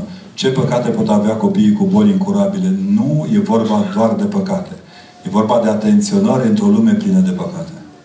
Să știți că, în ciuda tuturor aparențelor, copiii bolnavi sunt mai sănătoși la cap decât mulți dintre ăștia care se dau sănătoși, uneori chiar decât medicii care îi tratează. Am fost în săptămânile trecute uh, la Suceava, via Măgirești, Bacău, Buhuș, prin școli și licee. Am ajuns la CES, la o școală cu cerințe speciale în educație pentru copii. Și acolo, printre altele, era o fată care în funcție de niște condiții foarte grele de familie, întârziase mult în clasa nouă. Mi-a dat cea mai bună lecție de mariologie, am spus-o la toate conferințele și am să o spun până îi muri. Când mă va întreba cineva care e cea mai frumoasă poveste despre Maica Domnului care am auzit-o, vă zic acum. Preda părintele de acolo, un minunat, un minunat preot, preda copilor și le spunea despre buna vestire și geta. Zice, da, părinte, părinte, părinte, părinte, părinte, ce? Știți care a fost primul care s-a rugat la Maica Domnului? Cine, mă? Și Arhanghelul, cum mă? Păi ce a zis bucură-te? Păi da, bucură-te e poruncă. Nu, nu. A rugat-o să se bucure că e Maica noastră. Pentru astfel de lucruri sunt copiii bolnavi în mijlocul nostru. Să ne aduc aminte dacă mai suntem oameni sau nu. Sigur că pentru părinți e o cruce grea. E năucitoare. Așa de bun creștini suntem că atunci când trec pe stradă bârfim toți. Și ne întrebăm, are ce păcat are măsa sau taxul de așa de paradit copilul? Să ne fie rușine. N-am înțeles nimic din Evanghelie. Nici el, nici tatăl său, nici mama sa n-au niciun păcat, ci doar să se vădească voia lui Dumnezeu. Wake up! Citiți Scriptura, răspunsul e acolo. Cum să ne ferim de invidie? Închideți ochii tare, tare, tare, tare. Încercați să nu mai priviți către ceilalți. Noi nu trăim prin comparație. Dacă am, am trăit tot timpul prin comparație, ne-am nenorocit. Oricum, comparăm lucrurile pe care le vedem fără să știm lucrurile care nu se văd. Câte familii care păreau fericite în ochii noștri erau de fapt zgribulite în nefericirea lor. Fiți cuminți, Invidia este unul dintre cele mai interesante virusuri pe care le are omenirea de la facere, că e transmisă direct din hard. Acolo s-a băgat scaramușul de servici și a intrat cu copituța. Întotdeauna cine e invidios seamănă cu ăla cu copite. Are moaca exact ca el. Nu-i se văd coarnele doar că avem frizuri noi. Am văzut că aveți barbershop în oraș. Cum or fi citit în istorie oneștenii barbershop-ul ăla? Rupere de nor? Fiți atenți că ne pierdem identitatea și odată cu ea devenim penibili. Invidia este modul cel mai simplu de a deveni penibil. Invidiez fără să știi ce. Cum mă pot hotărâ la ce facultate să merg dacă simt că locul meu este la vreo patru și nu pot alege? Vă lămurește Dumnezeu, stați și Așteptați bacul.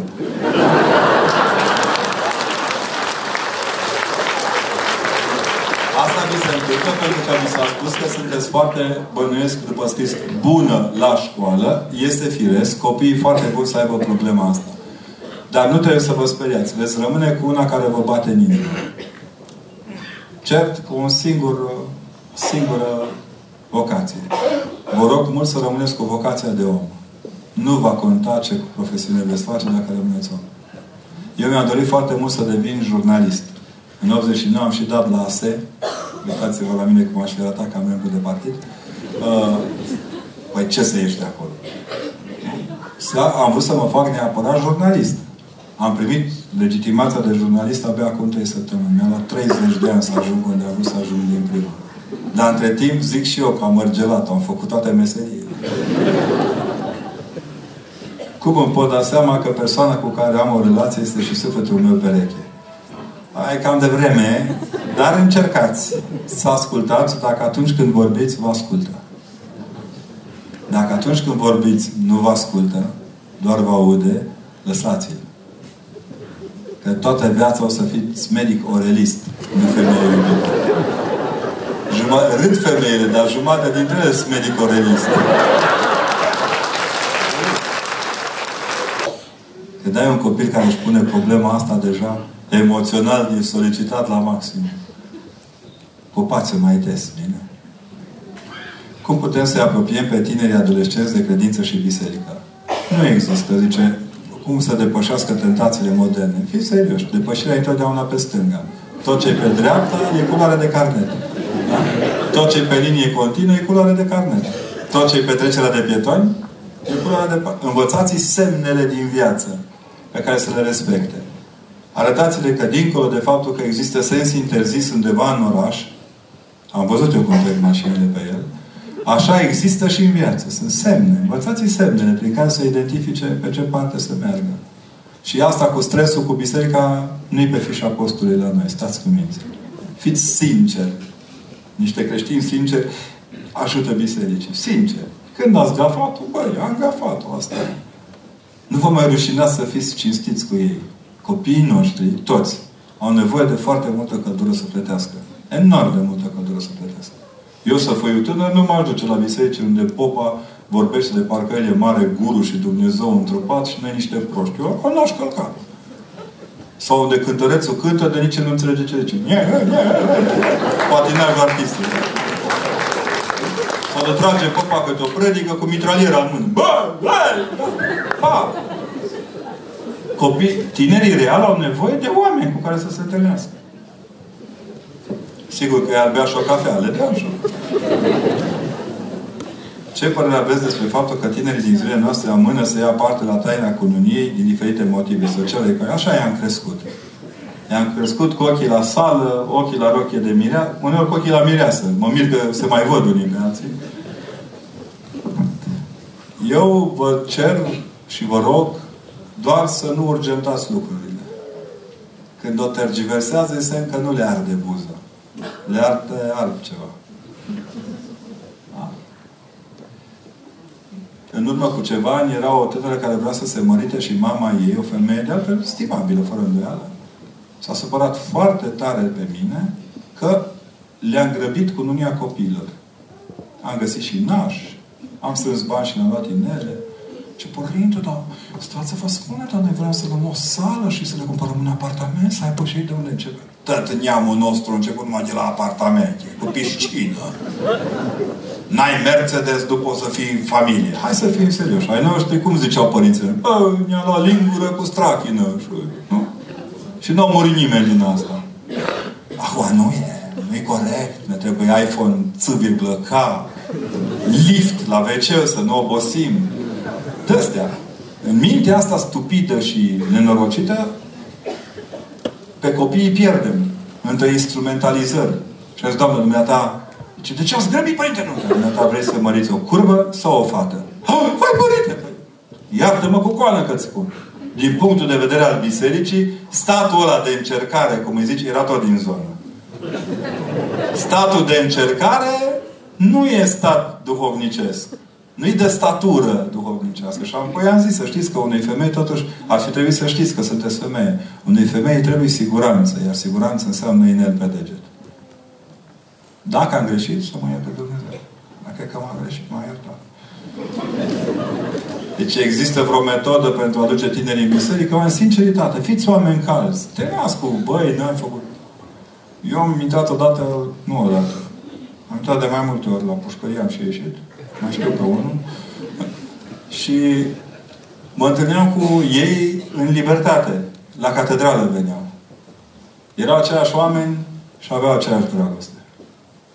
Dacă vreți să schimbați viețile tineri, schimbați-vă viețile. Nu mai fiți niște năcăjiți pe toate cele. Bucurați-vă, întindeți-le mâna, învățați că a fi creștin înseamnă a respira aerul tare al, al înălțimii duhovnicești. Păi dacă e nevoie că mergem ca prazul la biserică și venim ca sfecla, ce să se vede? Deci că suntem o grădină de tomate. Unde? Deci la biserică, de la biserică. Ce au zis, părinte? Nu știu, că m-am plictisit. Dar ce să înțeleagă că e făcut? Sau mame duhovnicești cu tați duhovnicești care vin la prânz da, copiii care schinuiți luni, marți, miercuri, joi, vineri, bă, să-i scoli la șapte, e o crimă. Eu, să duci copiii la ora 8 la școală doar ca să-ți vezi tu de servici de la 9 e o crimă. Iertați-mă că vă spun. Copiii ăștia zici că s-a angajat la școală. Stau de la 8 la 2, acum avem și after school, da? Dacă avem și cantină la prânz, unde-i mama și tata? Duminica ar dormi și ei. Și mie mi-e somn duminica. Știți ce greu e ca popă să te trezești duminica dimineața? Mamă. Ai niște ispit. Nu râdeți. Nu râdeți. Oțomanilor. Dacă te mai și pune misiunea să stai până noaptea la 11 jumate, 12, 1, 2 la spovedita, la 6 e o bucurie să te trezești. O, vai, da așa? Măi, oameni buni, mersul la biserică e o chestie grea. Dar e pe fișa postului Mântuitorului. El dă motivația.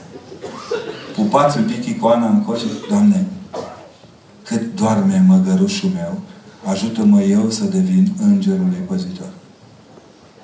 Stați mai, pupați nu numai noaptea, că toată lumea să le pupăm copiii noaptea, că ziua dacă se vede ei cocoloșii. Ia cocoloșiți-vă copiii, să vedeți. Nu e alta mâncarea de pește. Și dacă au 2 metri și 10, vă zic eu pe proprie experiență, pupatul merge. Noi nu ne iubim copiii, noi îi manipulăm. Tu te la tactul să-ți dea el.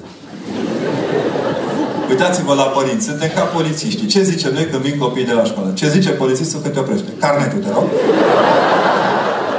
Ca la partid. Arată carnetul, să vedem realizările. Hai, fiți cuminți. Bucurați-vă de copii și dați-le drumul în viață. Nu, nu diplomele sunt cele mai importante. Unor nici școala, ci învățatul. Iar de învățat, noi am avut șansa că pe noi ne-au mai învățat și bunicii pe lângă profesori. Părinte, ce ar trebui să facem noi oamenii cu extra? Să nu ne mai fie frică să nu ne fie frică de înviere, învierea noastră. Nu, te, adică, nu știu ce ar trebui să facem, poate doar să o luăm în serios. Da? Dacă ne luăm în serios învierea, nu avem nicio frică. Uh, exemplul cel mai clasic este ce facem în Vinerea Mare, țineți minte, după ce mergem la provodul Mântuitorului, plecăm cu lumânarea la mormântul din cimitir al celor pe care iubim. Da? Toate cimitirile, nu vă dați seama cum se vede din avion. Eu am văzut odată filmând din elicopter câteva cimitire în sudul țării. Foi de cap. Petece de lumină. De ce? Dacă la suprafață pentru noi e încă tristețe și așteptare și frig, în cele mai de jos ale pământului Hristos calcă ca un împărat. Pentru morții noștri învierea a început. Gândiți-vă, ca să vă treacă frica de înviere, gândiți-vă ce fain o să fie la prima înviere după ce o să muriți și o să vă caute cei de sus arătându-vă că credința pe care le-ați mărturisit-o merge mai departe. Aventici se gărceam. De ce la taina Sfintei Comunii Verigheta se pune pe mâna dreaptă? Da? Iar apoi noi o purtăm pe mâna stângă? Da? Și de asemenea sunt preoți care o poartă în continuare pe mâna dreaptă. Nu știu. Bine că își poate vregheta nu vreun ghiul de la de pocăiță, că pace tuturor și să vă sticlească ochii. Avem și personajele astea cu ciocate pe subreverende și ghiuluri în mână. Ăștia asta alt sector. Dar în principiu se pune pe dreapta ca semn al logonei și pe stânga ca semn al schimbării statutului. Semnul căsătoriei nu-i mutarea verighetei de pe dreapta pe stânga, ci cununia. Noi nu suntem verighetați la cununie, ci suntem încununați la cununie. Și apropo, se spune se cunună robul lui Dumnezeu Gheorghe cu roaba lui Dumnezeu Maria. Nu se spune se cunună robul lui Dumnezeu Gheorghe cu roaba lui Gheorghe Maria, da? Să ne înțelegem. Verigheta este semnul prinderii inimii noastre în cercul iubirii. Pe mâna, mâna stângă corespunde într-un fel sau altul, e drept că și degetul și inelarul de la dreapta are legătură cu inima noastră. O leacă din atlas de anatomie, se deschide la pagina cu uh, circulația sanguină și veți vedea. Simbolul este clar. Uh, mirele cere mirese și mireasa mirelui ceea ce cere Dumnezeu omului. Fiule, dăm inima ta. Și apoi îi cere mâna fetei de a pune verigheta pe mână. Nu pe degetul de la picior. Aia e la parocopitate. Schopenhauer spunea sănătatea nu e totul, dar totul fără sănătatea e nimic. Cum să explicați acest fenomen? Eu personal, în Schopenhauer nu prea cred. E interesant ce zice, dar să vă zic. În pușcările comuniste, oamenii au rămas marea majoritate fără strop de sănătate. Dar erau vii și verticali.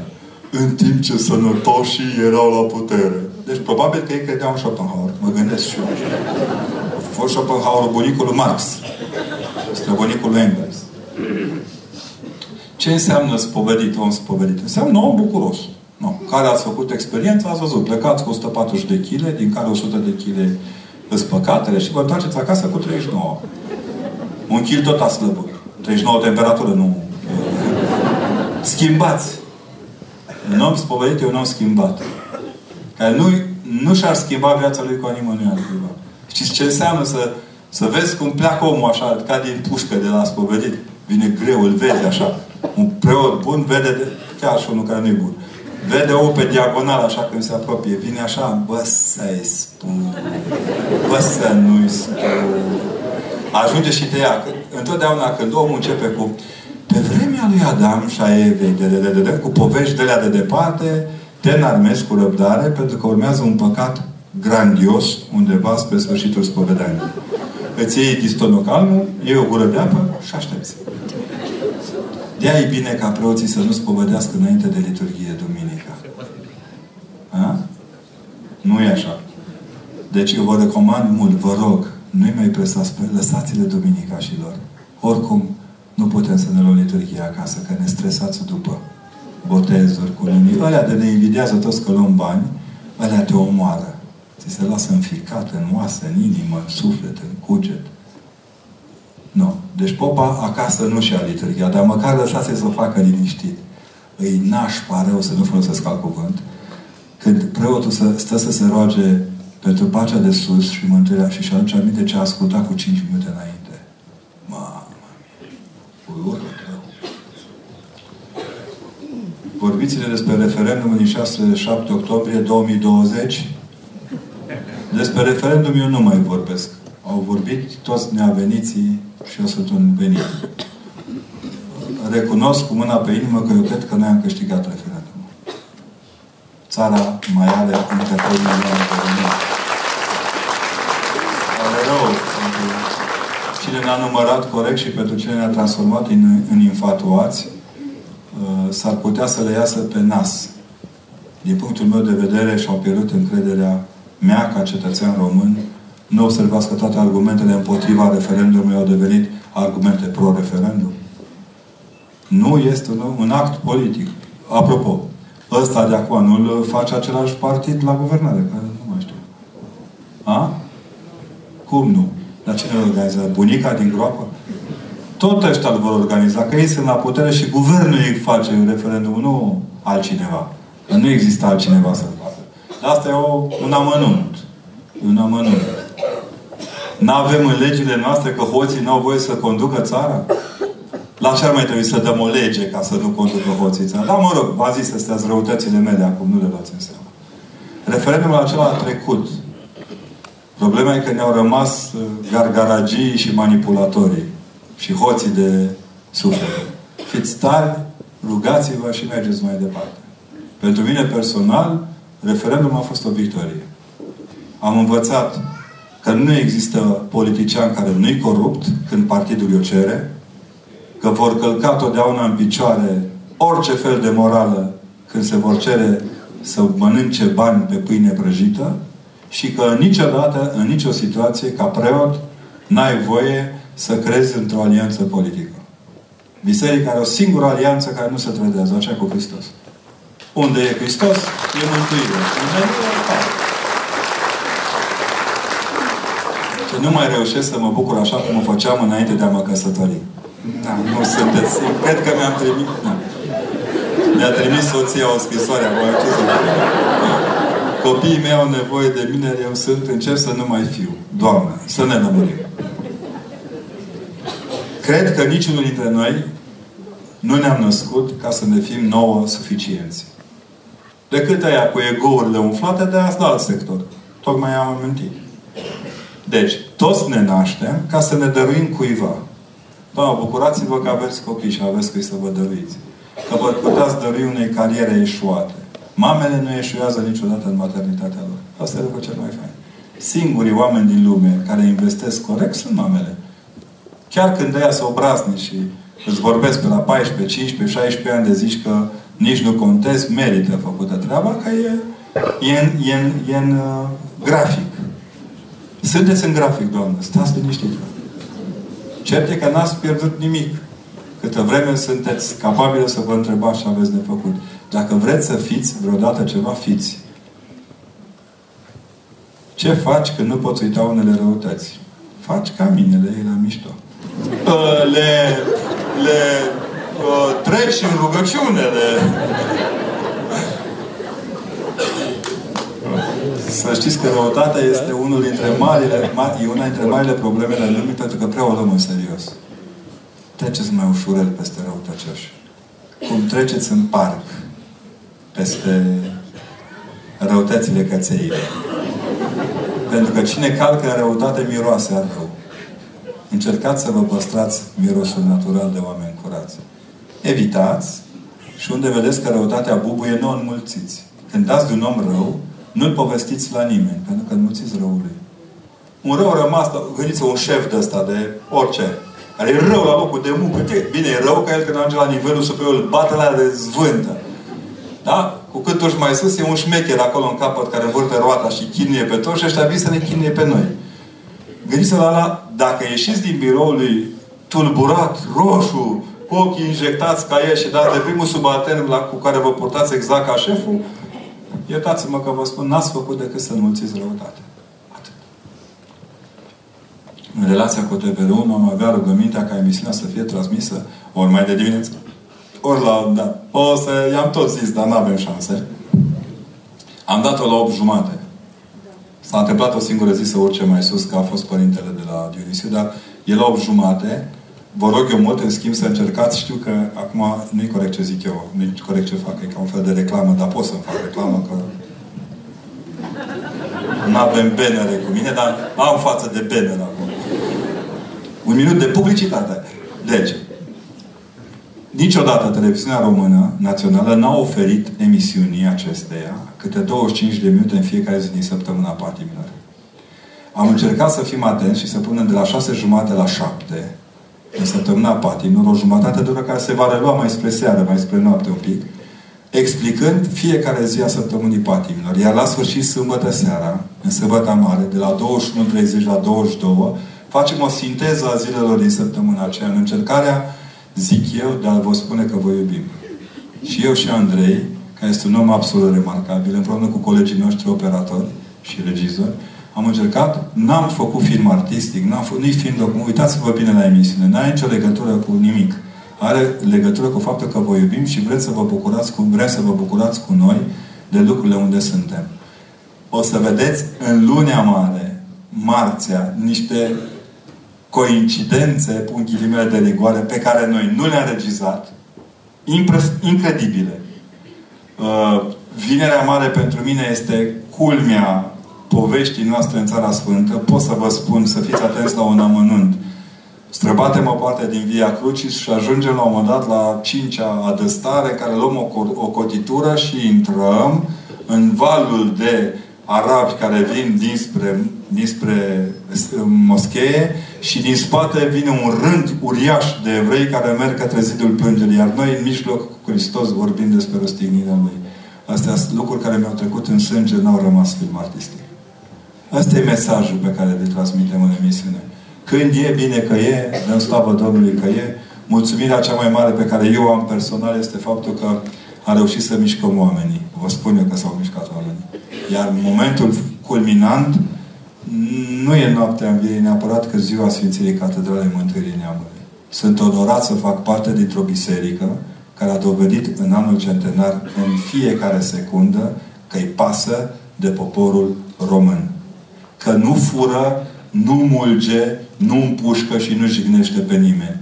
E onorant să fii corp viu al bisericii tale. Îi ziceam Părintele Protopop, mi-ar place preoții să-și publice toți raportul cu tot ce au făcut în România în 2018. Îi batem de rupe. Au muncit enorm, enorm, enorm. Restaurări de biserici, de monumente. S-a mulțit capacitatea de asistență socială a bisericii anul trecut de vreo 400 de ori. De vreo 400 de ori. Și sigur că și sub presiunea că vai cât cheltuiți voi cu, uh, cu tară și ce, mult, ce bun suntem noi care nu cheltuim nimic și doar vorbim. da? Deci chestii de genul ăsta. Uh, cred că e un moment greu emisiunea aceasta pentru că vine într-un, într moment în care biserica încearcă să spună oamenilor că merge mai departe. To be continued. Cam așa sună pe emisiunea noastră. Nu putem da mai jos că intrăm în uh, magazinul noctambulilor, nu putem urca mai sus că intrăm în magazinul agronomic. Poate cerem ajutor de la cei cu agricultura decât cormoran mai bine niște popi pe acolo să încercăm să rezolvăm un pic echilibrul ornitologic al... Că și așa zic de noi că suntem Batman, deci se potrivește, da? Cum putem să le descoperim curajul să ne trăim autentic viața? Trăindu-vă viața. Am trăit lângă o femeie, am cunoscut o femeie în vârstă extrem de bolnavă, extrem de bolnavă, care în fiecare dimineață ridica ploapele și ne spunea atât Uh, mă bucur că m-am mai prins o dimineață. Nu mai avea nicio altă capacitate decât vorbirea și ridicarea platelor. Atât. luați aminte la ei și mergeți mai departe. Cum putem să redobândim speranța în momentul de disperare? Căutați oameni plini de nădejde. Eu, mie, când mi-e foarte greu, am un prieten, un tip deosebit. Intru la el în casă, mă pun în genunchi și vorbesc cu el. Uneori mi-au și veșmintele, dar de cele mai multe ori nu. Că pe popă. Nu îl face popă veșmântul cu rugăciune. A, e clar. Cum să păstrăm bucuria învierii în fiecare zi? La pastiluțe mici. O rugăciune, o faptă bună. Închipuiți-vă că sunteți în duminica, în dis de dimineață și alergați cu femeile mironosițe. Grija că ajungi la serviciu. Hai de mine, ce se alege de mine azi la servici? Că ieri nu i-am trimis doar raportul la timp. Ăla vrea cu tare, ăla vrea cu tare. Aoleu, am uitat să las cafeaua făcută pe ască, vin ăia. Nu, ne avem niște gânduri de oameni bătuți în cap. Uitați-vă la copii cum merg la școală săraci. În loc să meargă bucurându-se că se întâlnesc cu doamna sau cu domnul, ei se, nu cu domnul. Da? Și ei sunt disperați că se întâlnesc cu o foaie albă pe care se cere să scrie. Cel mai fain prof pe care cred eu că l-aș avea, ar fi acela în care în momentul când m-a tensionat că îmi dă extempore, ce bine, bă, azi nu-l dăm. Că vă văd supărați. Hai să povestim.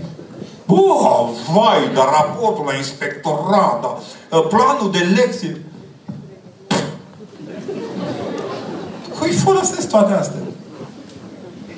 Cred că am pierdut duhul școlarizării, duhul școlii, care au un duh de bunăciune, de bunătate, de simplitate.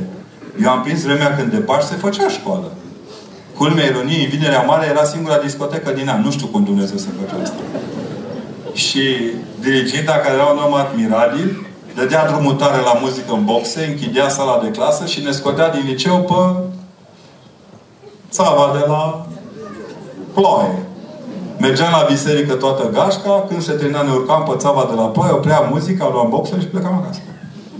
Cine iubește copiii, le iubește sufletul, nu-și iubește catedra. Nu-i vrednic de profesorat un om care își iubește catedra mai mult decât își iubește copiii din bancă. Până la urmă, noi existăm pentru ei. Când te întâlnești cu ei după ani de zile și vezi cu copiii lor care le seamănă ca în prima zi de școală, simți că trăiești. Pe bune. Restul e vânare de vânt. Pe bune. X logarit de F de X de... Cu tot respectul din lume. Cu tot respectul din lume. Matematica e una dintre cele mai frumoase științe. Ne-au făcut să o urâm pentru că o manipulează printre noi cei mai adidactici oameni. Nu profit de la catedră. Băieții cu testele. Ați auzit cum se cheamă? Simulare. Simulăm în școala românească. În loc să stimulăm, simulăm. Nu mai spun de aia cu Șteu Iosif Săracu, care nu era el. Greșeala lui a fost că era traducător din germană, unul dintre cei mai mari traducători de limbă germană. Șteu Iosif moare oarecum bolnav mental în urma unei traduceri. Nu înainte de a da cea mai bună traducere a lui Wilhelm Tell. Cine mai știe asta? Asta e, a sunat și așa. Ce facem de Sfântul Gheorghe? Mergem la semănat, că e cruce grea, neagră. Nu mergeți de Sfântul Gheorghe la semănat. Stați acasă. Mergeți la liturghie, sfințiți-vă boabele care le veți semănate și a doua zi dis de dimineață. Când încă nu se crap, că 24 de ore pe pune la semănat n-are nicio pierdere.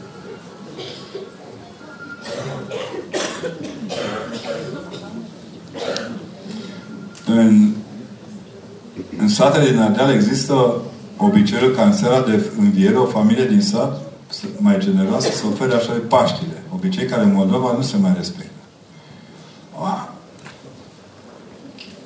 Paștile înseamnă de fapt că îi dau o masă bună și popii. Știți? La pachet.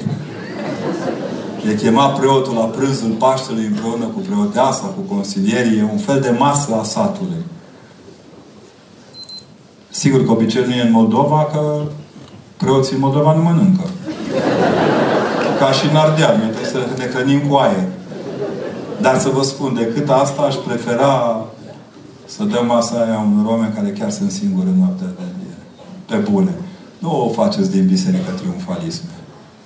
Triumfalismul în biserică ne-a costat mult, foarte mult. și încă ne costă. Bizantinisme de astea ieftine, de 2 bani.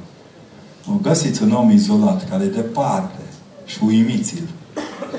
Într-o dată de înviere eram într-un sat de munte de acolo, de la noi din zonă, și am nimerit eu, înlocuiam de fapt un părinte care avea o problemă supapă permanentă. M-am să înlocuiesc acolo în parohie și în noaptea de înviere, după ce am terminat slujba, m-am, bă, m-am umplut cu vreo șase, șapte coșuri, nu coșuri, coșuri, de, de ouă roșii. Ce să facă de dea popa în hepatită rapidă? Câte ouă poate mânca și un pop? Doamne, porci n-avea? Și i-am luat pe copii și ne-am dus pe la casele tuturor celor pe care eu între timp îi învățasem în sat că cam singur de Paște. Ei, ce-am cântat Hristos a înviat! Unguri, români, sași, ortodoxi, tipul, ce-o fă acolo? La, inclusiv la minoritățile astea de nu le suportă nimeni. Ne-am dus acolo. dă luptă cu ei. A fost meciul meciurilor. N-am văzut unul să refuze să ciognească cu copiii de Paște. Unul. A fost bucuria satului. Eram într-un sat în întuneric, de fapt, când am plecat de la biserică. Iar dimineața s-a făcut cu adevărat lumină. Adevărat lumină. Mi-am asta aminte de... Da, acum mă lungesc un pic la asta, că îmi place ideea. Uh, mi-am asta aminte de o carte scrisă de un uh, câmpul ungean, care a fost ofițer militar, vânător de munte, că tot avem aici. Cred că zona asta rămâne, de fapt, panteonul vânătorilor de munte din România. Dacă am ști să punem asta în valoare, am murit aici. Și la un moment dat, pleacă în bătălia de la Sevastopol, acolo este prins prizonier, abia așteptau să-l prindă, că era cel mai bun ofițer de diversiune român. N-avea școală militară multă, dar era un om de o inteligență ieșită din comun și de o forță fizică incredibilă pentru un trup fra- foarte fragil. De nici nu s-au prins. Se așteptau la care le-a rupt gura și a paralizat părul să fie un tank rusesc. Asta era și merge în, în este luat prizonier, stă 10 ani, se întoarce acasă, târziu de tot. În loc să-i toarcă pe la unghii, trec peste, îi aduc la, la Sighed, românii noștri care nici nu erau în mână în mână cu rușii. Ei mai țin vreo 60 de zile în care continuă să moară oameni în trenul acela și până la urmă ajunge acasă și ajunge în gara din Câmpul Lung. Dumnezeu să-l odihnească pe Aurel. Ajunge în gara din Câmpul Lung, nu mai recu- el care era ofițer de orientare pe teren, nu mai recunoaște nimic din, ora, din oraș după 10 ani de zile. Vine, se dă jos din tren, se uită în stânga, în dreapta. Era trei dimineața, trebuia să ajungă într-un sat de lângă oraș. Dintr-o dată se oprește o mașină. Cei din nu știți, dar noi am avut niște mașini, se chemau Steagul Roșu, precum cartierul în care eu am crescut, în care se semnaliza cu mâna. Știți? Un steag roșu dintre acela s-a oprit în față și a zis, ce poftiți, vă duc eu acasă. Acasă zice, N-a zis nimic, a urcat în mașină și vede că, într-adevăr, tipul, șoferul, o ia spre satul lui. Ce n-am drum încolo, dar vreau să vă duc acasă. Ce, dar de unde știți cum să mă acasă? La care asta zice, domnule sublocotenent, am absolvit liceul cu tare din oraș. Toate, toți cei patru ani ai războiului mă uitam la fotografia dumneavoastră de ofițer al Ordinului Mihai Viteazul pe geam și știam că nu l-ați luat odată, ci de mai multe ori iar când ați murit, când ne-au anunțat că ați murit, toți elevii colegiului ne-am dus și am aprins câte o lumânare pentru dumneavoastră, că ne erați cel mai drag coleg de bancă. Și l-a dus acasă. Ăsta a înțepenit. Ajunge acasă, beznă totală în tot satul, numai acasă la ei ardea un mac de lumină. Mama lui aflase că s-ar putea să fie și el viu și să vină acasă.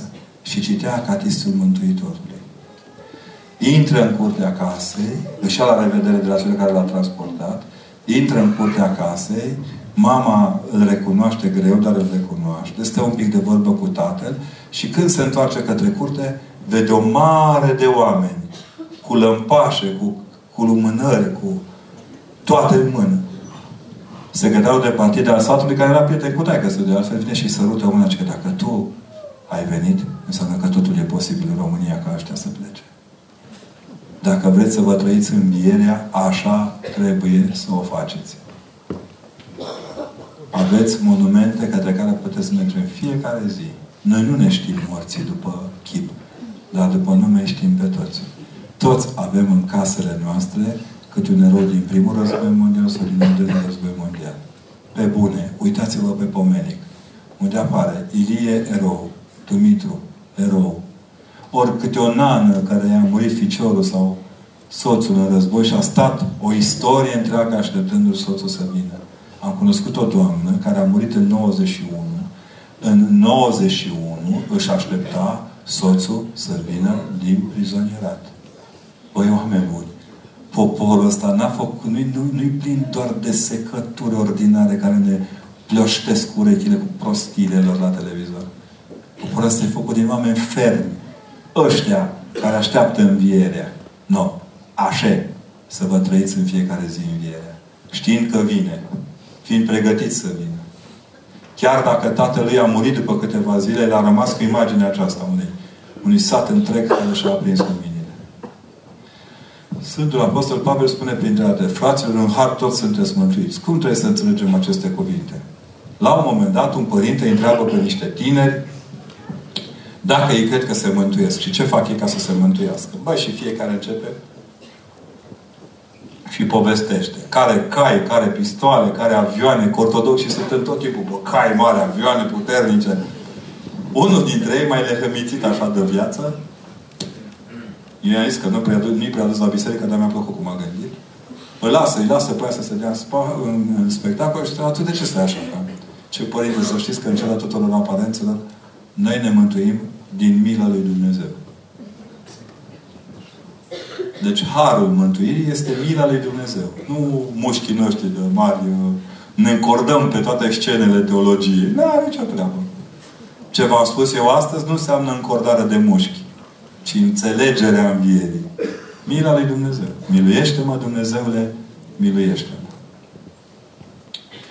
Părinte, de ce nu este promovată în rândul preoților împărtășirea cu continuă cu Sfintele Taine? Ai pe bune, știți dumneavoastră că nu e promovată? Avem benere în altar cu împărtășirea continuă. E Hristos acolo care tot timpul ne dă. Dar eu vă întreb pe dumneavoastră, sunteți convins că știți ce înseamnă împărtășirea continuă? Că Sfântul Nicodim spune că aia are loc în fiecare clipă pe altarul inimii noastre. Dacă credeți că puteți să transformăm biserica într-o fabrică de borș, vă înșelați amarnic. Sau într-un tonomat de cafea duhovnicească, vă înșelați amarnic. În Ardeal sunt comunități unde oamenii se împărtășesc mai des. Și asta pentru că relația între preot și credincioșii săi este mai apropiată. Sunt convins că și în Moldova e la fel. La dumneavoastră aveți în schimb altă monedă la tonomat, că nu o primiți în părtășanie, primiți gheasmă mare. Și aici am o problemă. Că unii cred că pot înlocui împărtășania cu aghiazma mare. Niema. Fiți foarte atenți. Nu vă mai ascundeți după degete. Ca să vă împărtășiți continuu, faceți-o măcar cu vrednicie o dată în zi. Asta e de la Sfântul Ion Gură de aur. Dacă vrem să ne împărtășim continuu de Hristos, trebuie să ne împărtășim măcar o dată în zi. Iar dacă vreți să vă împărtășiți în fiecare zi, trebuie să vă împărtășiți de fapt continuu. Good luck! Dar noi avem benerele noastre. Liturghie de liturghie, proces. Luați, mâncați și oameni. Mm-hmm. Cu frică de Dumnezeu, cu credință și venim cu bebelușii. Ca și cum i-ar fi paratrăznetele incompetenței noastre de creștini.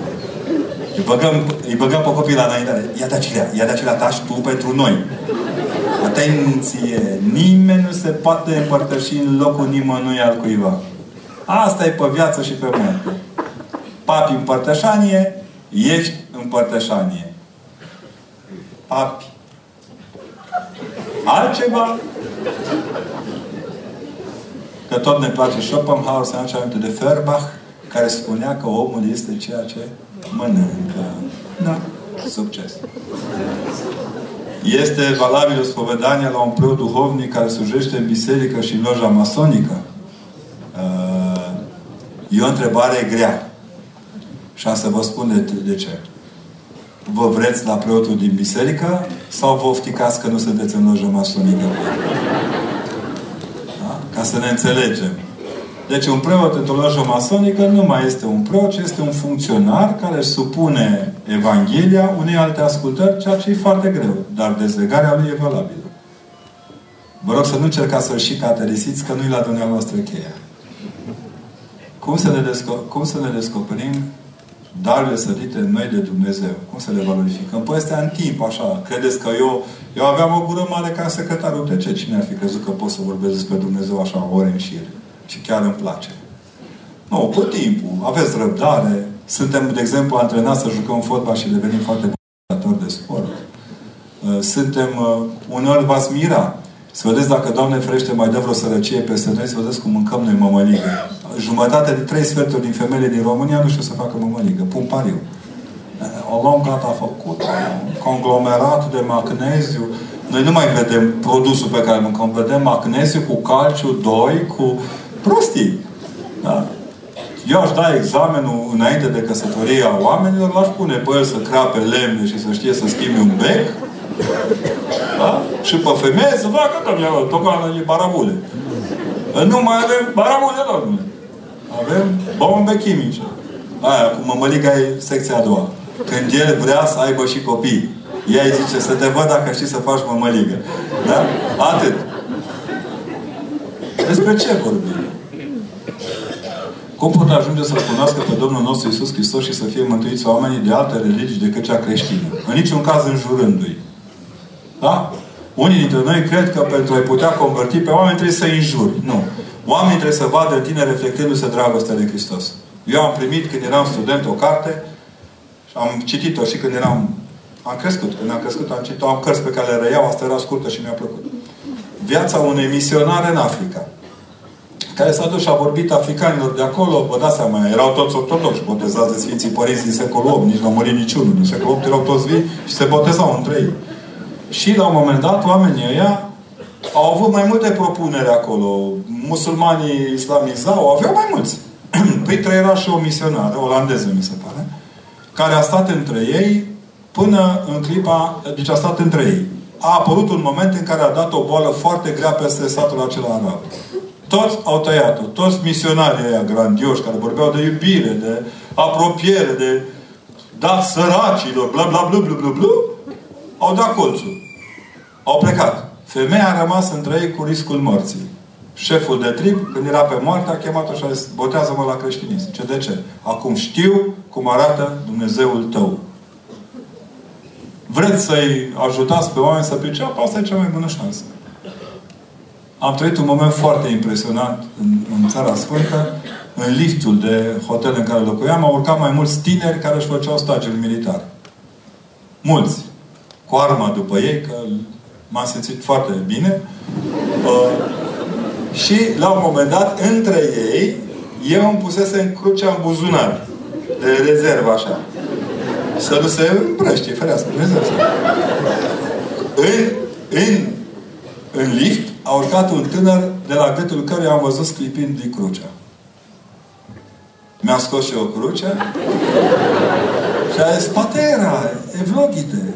Părinte, binecuvintează. Hristos anestis, alitos anestis. Aha, el grec, din Israel, eu român, dar Hristos unul. Ceilalți soldați s-au dat toți deoparte. Au constatat că e un moment de intimitate între un rabin și omul de lângă el. M-am întâlnit a doua seară cu el pe un platou lângă poarta Iafa. Era în post. Și când am trecut, m-a salutat bucuros. Patera, Constantinos! Creștinii se recunosc între ei prin dragoste. Ceilalți soldați evrei care erau cu el, toți au zâmbit cu aceeași căldură. Ne știam deja. Vă rog frumos să înțelegeți că ortodoxia este un adânc de smerenie și un prea plin de iubire. Ortodoxul nu jignește pe nimeni, nu scuipă pe nimeni, nu se crede superior nimănui, nu face decât să muncească la propria mântuire și să îmbrățișeze cu dragoste pe tot omul ce iese în cale. Nu uitați, Dumnezeul nostru a murit îmbrățișându-ne. Niciun alt Dumnezeu din lume n-a murit cu brațele deschise. Numai al nostru ne primește pe toți. Nu vă jucați cu puterea de iubire a lui Hristos. O veți lua pe coajă și coaja va durea. Teorii de alea, comploturi, doi, da? comploturi, comploturi, că aici ne batem noi, vă rog să vă, vă atrag atenția asupra unui singur lucru.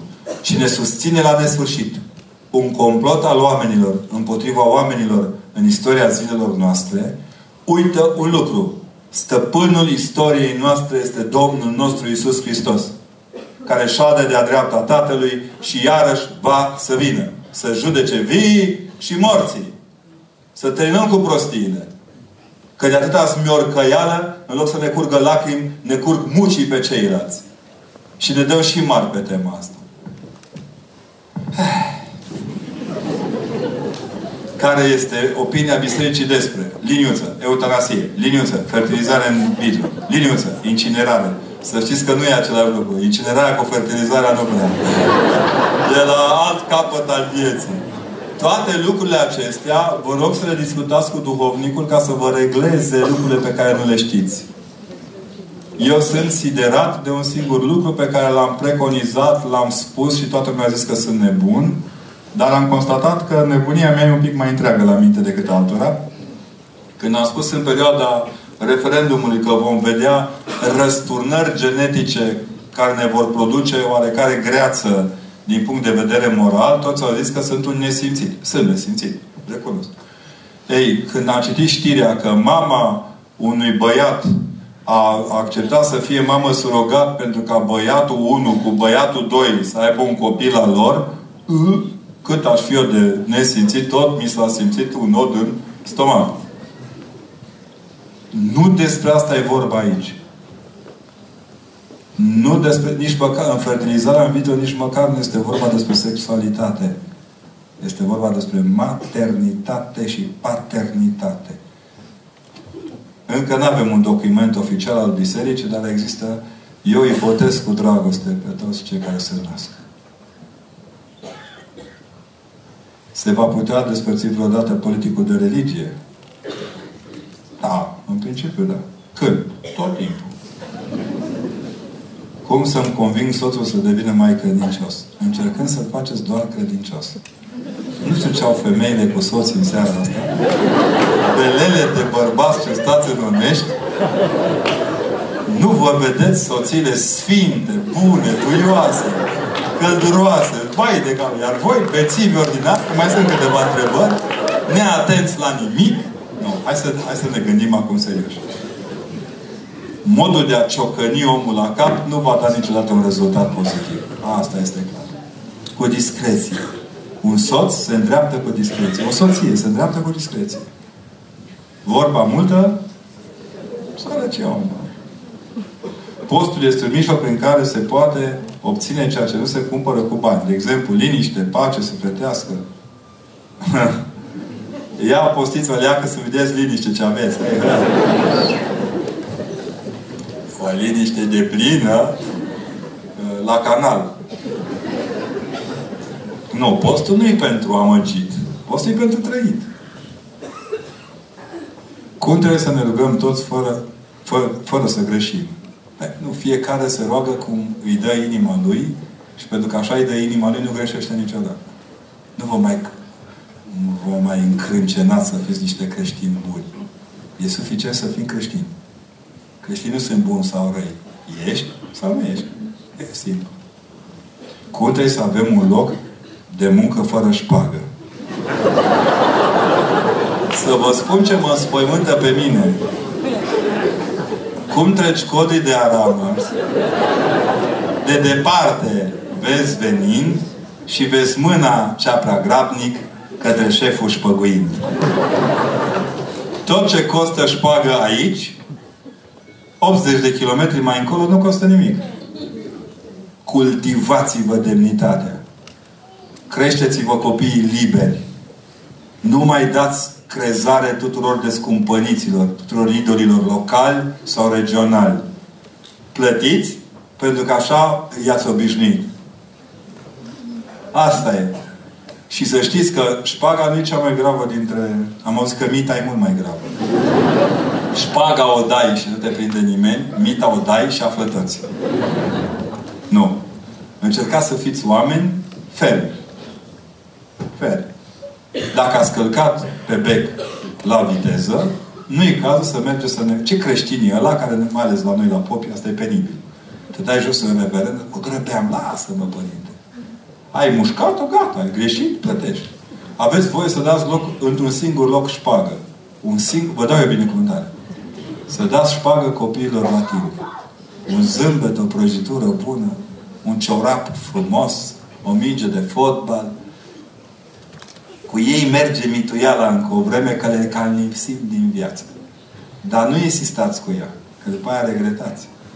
Bine? Dar în rest, dați-le foaia albă. Cum a apărut conceptul de Dumnezeu? Nu știu, n-am fost de față, n-aș putea să vă zic. Personal, nu-l concept pe Dumnezeu drept un concept, ci drept o persoană. Asta pot să vă spun cum a apărut ca persoană din purtica Maicii Domnului. Era o doamnă care ne-a spus că biserica propovăduiește că pe copii aduce barza. I-am zis, pă, bune, are biserica crescătorie de berze. Nu că ar fi rea ideea, dar în iconostasie prezenta Hristos adus în cioc de o barză sau e în brațele mamei sale? Păi că e în brațele, mulțumesc. Ce se întâmplă cu sufletul după moarte? Aha, se poate întâmpla multe. Luați și citiți. Ce e mai păcat să fumăm? Marihuana sau tutun? În general, e rău să fii prost.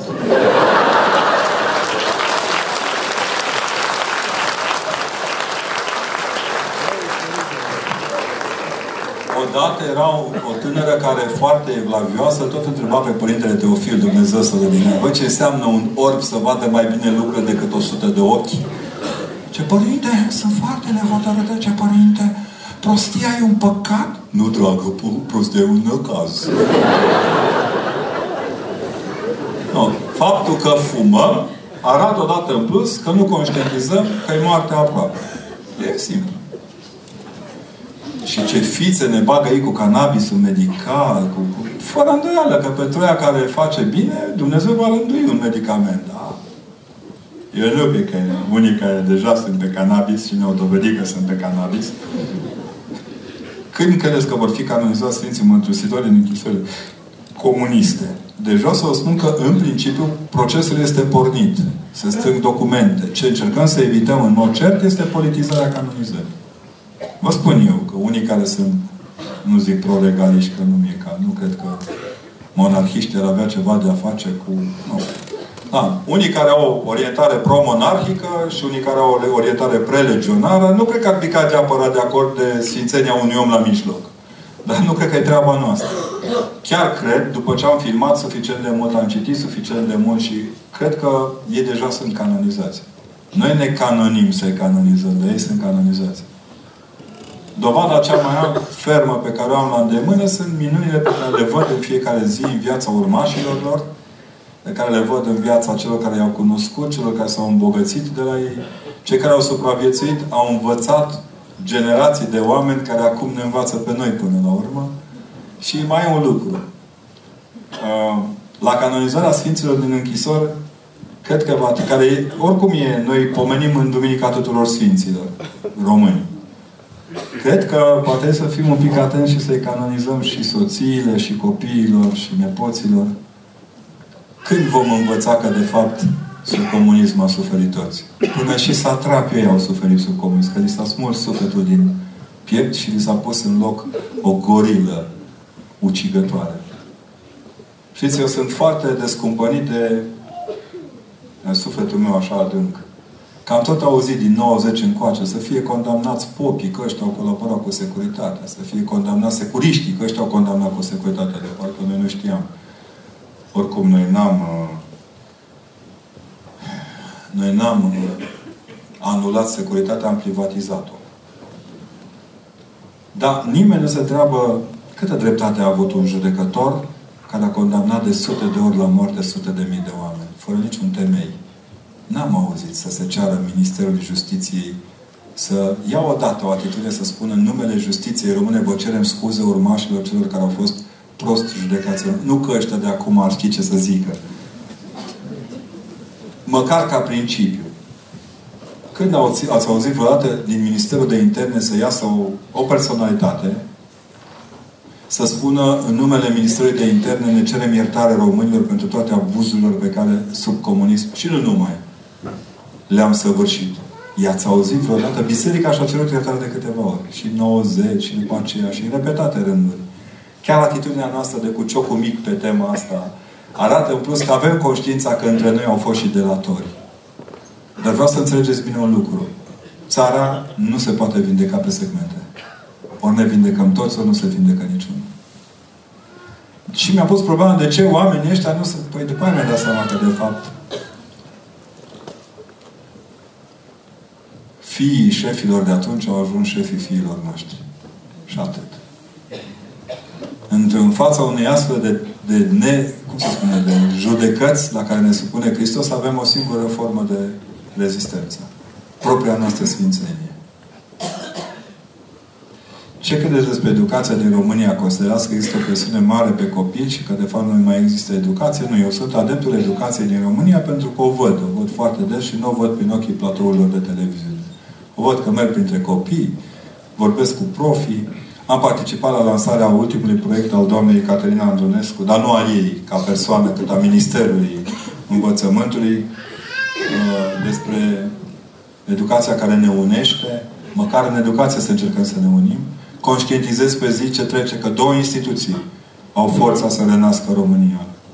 Biserica și școala. În afara lor suntem pa, pa, și atunci ca om al bisericii trebuie să susțin orice fel de efort al școlii, de la cumpăratul ghiozdanelor și uh, scosul copilor la plimbare prin oraș până la chestiunile serioase legate de școală, de genul schimbatul geamurilor, cumpăratul iPad-urilor, mâine, poi mine.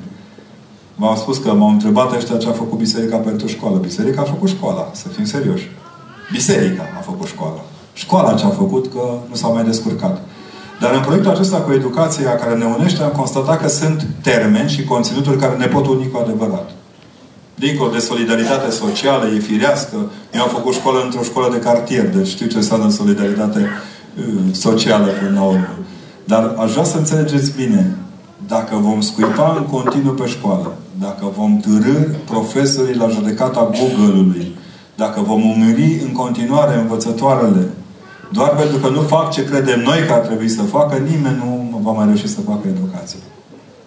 Aș declara imunitate absolută învățătoarelor și profesorilor. Ca să intri la ei trebuie să te descalți. Și le spun tot timpul, gândiți-vă ce se întâmplă, luați dimineața, luați onește dimineața, 9, la Măgirești.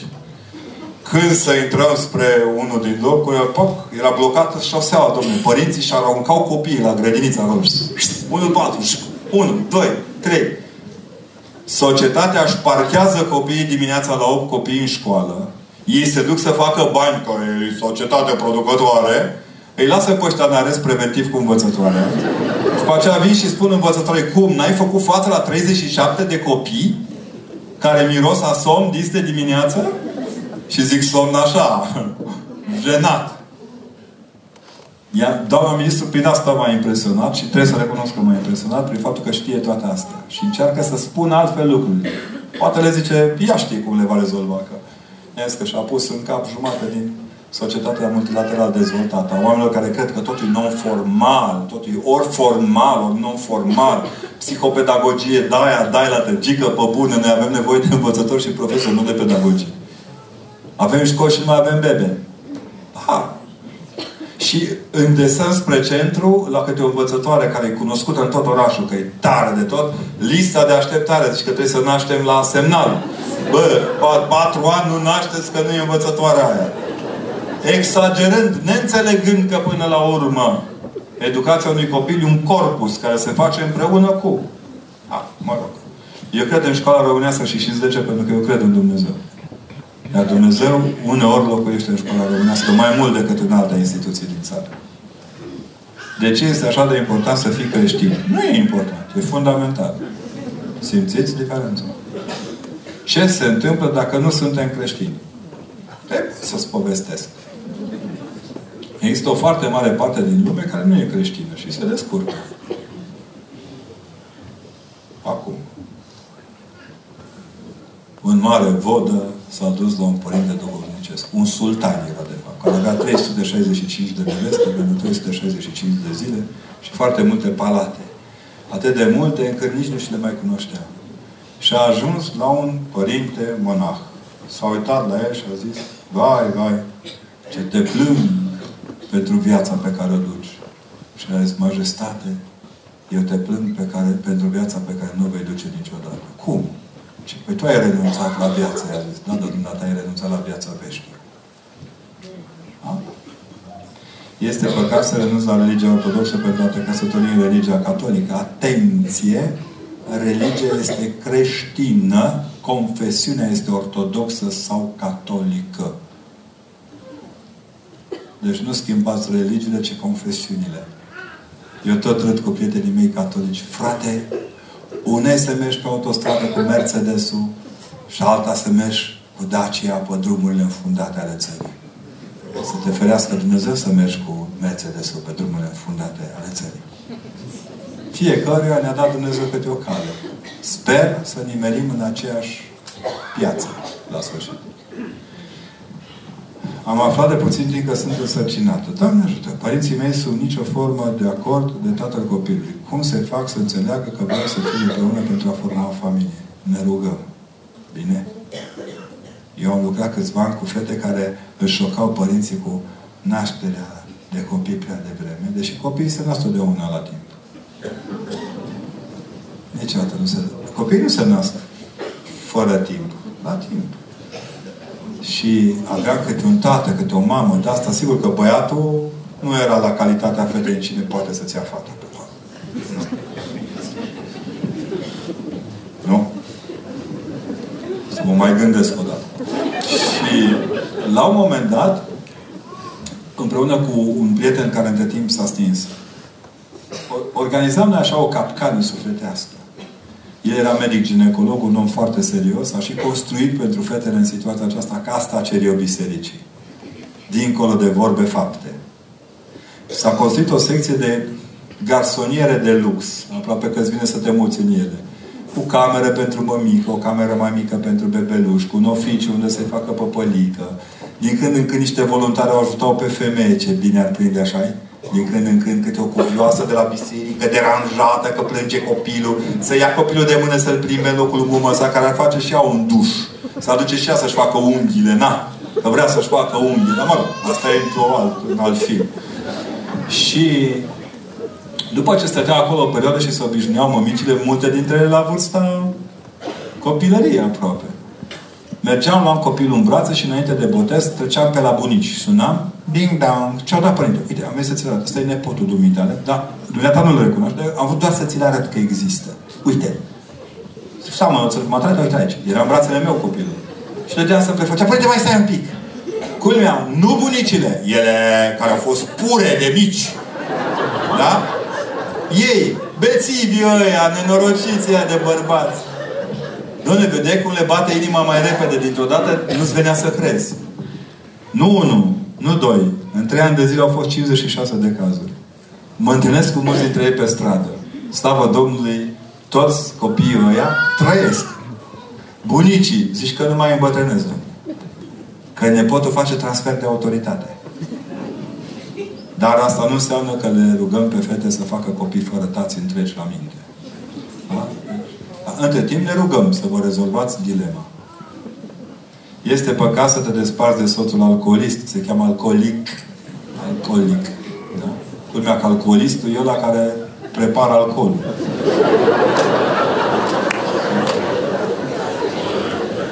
Nu e păcat să te desparți de un om cu probleme. Dar faptul că te desparți de el nu înseamnă că ai rezolvat problema. Dar vă îndemn că atunci când ați epuizat toate mijlocele de supraviețuire în într-o relație cu un astfel de om, da, să plecați. Să nu vă aud vreodată că stați cu un bețiv, ă, cu un alcoolic, doar să aibă copii tată, că mințiți ordinar. Stați pentru că vă e frică să o luați de la capăt și să vă eliberați de un bolând. Atât. Terminați cu prostiile. Un tată alcoolic în fața copiilor le devansează toate frustrările pe care le vor avea ceva mai încolo. Dar vă rog să vă calculați contribuția la alcoolismul lui. Și după aceea cereți ajutor de specialitate. Terminați cu prostiile. Nu merge cu aghiazmă mare, vă dau scris. Ca psihoterapeut în domeniul alcoolului și consumului de drog și mai nou de jocuri, vă dau scris ghiazma mare nu îl scoate pe om din beție. Decât dacă femeia o ține în gură Tot timpul.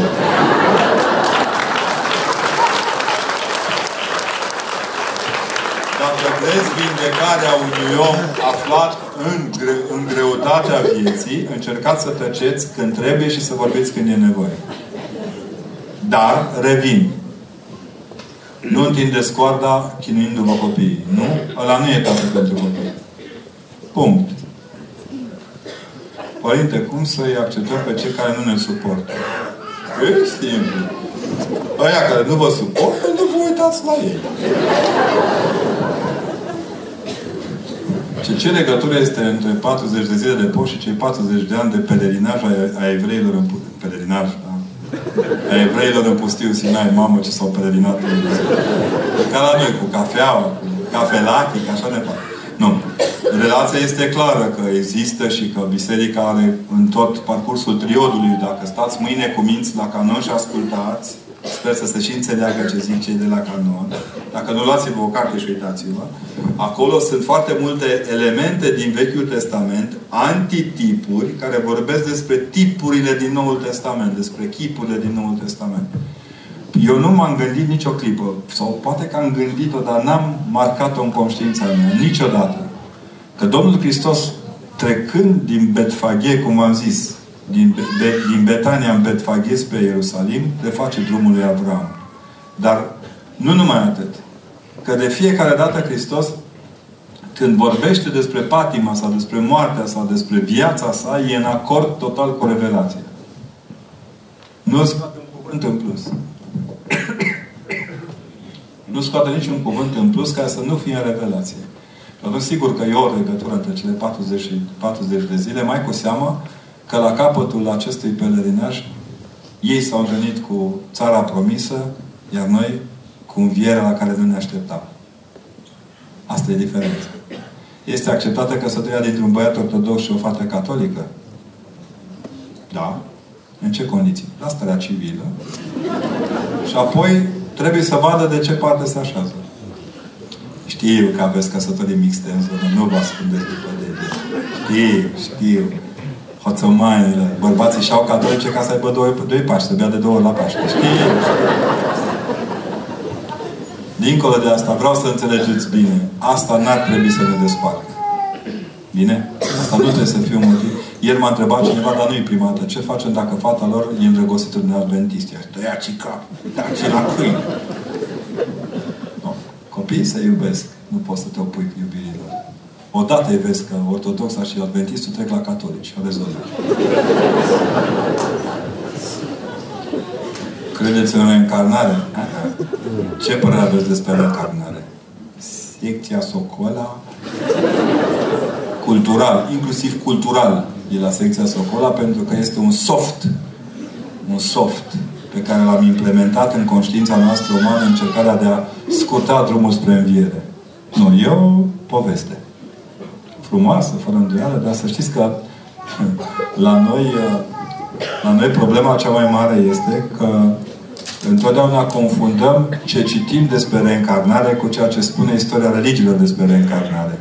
Și când spunea Părintele Stănule că n-avea să vadă pe bunica sa reîncarnată în pisică, toți au trebuit să în cap. Dar pe bune cam așa e. Noi ascultăm pe ăștia de prin studiouri care ne vând un sincretism mediocru. Nu ceea ce spune credința respectivă despre reîncarnare. Ce părere aveți despre chipurile care se vor introduce în toate cardurile cu Anticristul?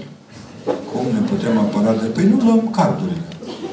Sunt oameni care nu trăiesc cu chipul și cu cardul, că știți, pe mine m-a impresionat foarte tare, că erau unii foarte porniți împotriva pașapoartelor cu chip, dar stăteau la coadă să și le ia să poată pleca în America și în Israel. Nu, n-ai nevoie, nu ei. Eu n-am nevoie de carnet de șofer, par exemplu. Nici nu o să mă stresez să merg.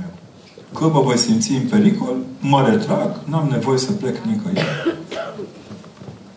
Uh, dar să vă atrag atenția, vă rog să intrați și la, la celulare ca o chip. Și televizorul are chip în el, să știți, pe bune. Chiar mai periculos decât vă vine să credeți, că acolo se face cantorul și controlul. Da? Deci Anticristul oricum e mai mult în noi decât în afara noastră. Și în multe dintre lucrurile pe care le consumăm cu ușurință, e la fel de prezent. ne puteți spune câteva cuvinte despre Părintele Nil de Robanțu? De ce nu se fac cunoscute scrierile sale? Ba, se fac cunoscute. Studenții de teologie dau licențe. Încercăm să recuperăm pe Părintele Nil de Robanțu. Sper să și înțelegem pe măsură. Nici să exagerăm în sus, nici în jos, nici în stânga, nici în dreapta. Părintele Nil trebuie iubit și apreciat pentru dragostea lui. Restul sunt povești. Vreți să fac eu o conferință despre Părintele Nil de Robanțu? Nu e misiunea mea. M-a bucurat că i-am citit cărțile, că i-am descoperit înțelepciunea, că știu ce minune a făcut. Nu. No. Spuneți-le dumneavoastră, oameni. Cărțile nu pot să se facă cunoscute dacă n-au voci să le citească cu voce tare. Constituiți-vă în oameni care vreți să faceți cunoscut pe Părintele Nil. Cine vă oprește? Vă rog să-mi dați un sfat ce să fac în situația în care copilul meu îi plac jocurile pe calculator mai mult decât lecțiile. Păi și nu ne-ar fi plăcut, dar noi nu aveam jocuri pe calculator. Abia găseam cu 7 lei 30 unde supăra frate. Ne băteam pe fotbalul ăla cu pițule când eram mici. Noi eram săraci. Doamnă, rog să vă sărăciți. V-ați îmbogățit brusc și ați confundat educația copilului cu libertatea de a-i da totul la îndemână. Nu e așa. Nu e așa. Nu treceți la extrema cealaltă, nu-i controlați jocul pe calculator, controlați ce joacă, nu cât joacă. De ce de mici copii suntem învățați că întunericul este partea cea rea, în timp ce întuneric ne naștem și în lumină înviem? Acum, și un adânc de lumina al întunericului mi se vorbește când suntem mici, ca atunci când îți zice cineva, dacă vrei să nu se că strânge ochii, că vezi luminos. Nu când te lovești și închizi ochii, vezi stele verzi luminoase. Uh, e un joc. Omul este o ființă ludică prin structura sa. Ar fi nefiresc să vorbim despre Hristos ca despre un întuneric, deși El este și în întuneric și în lumina același.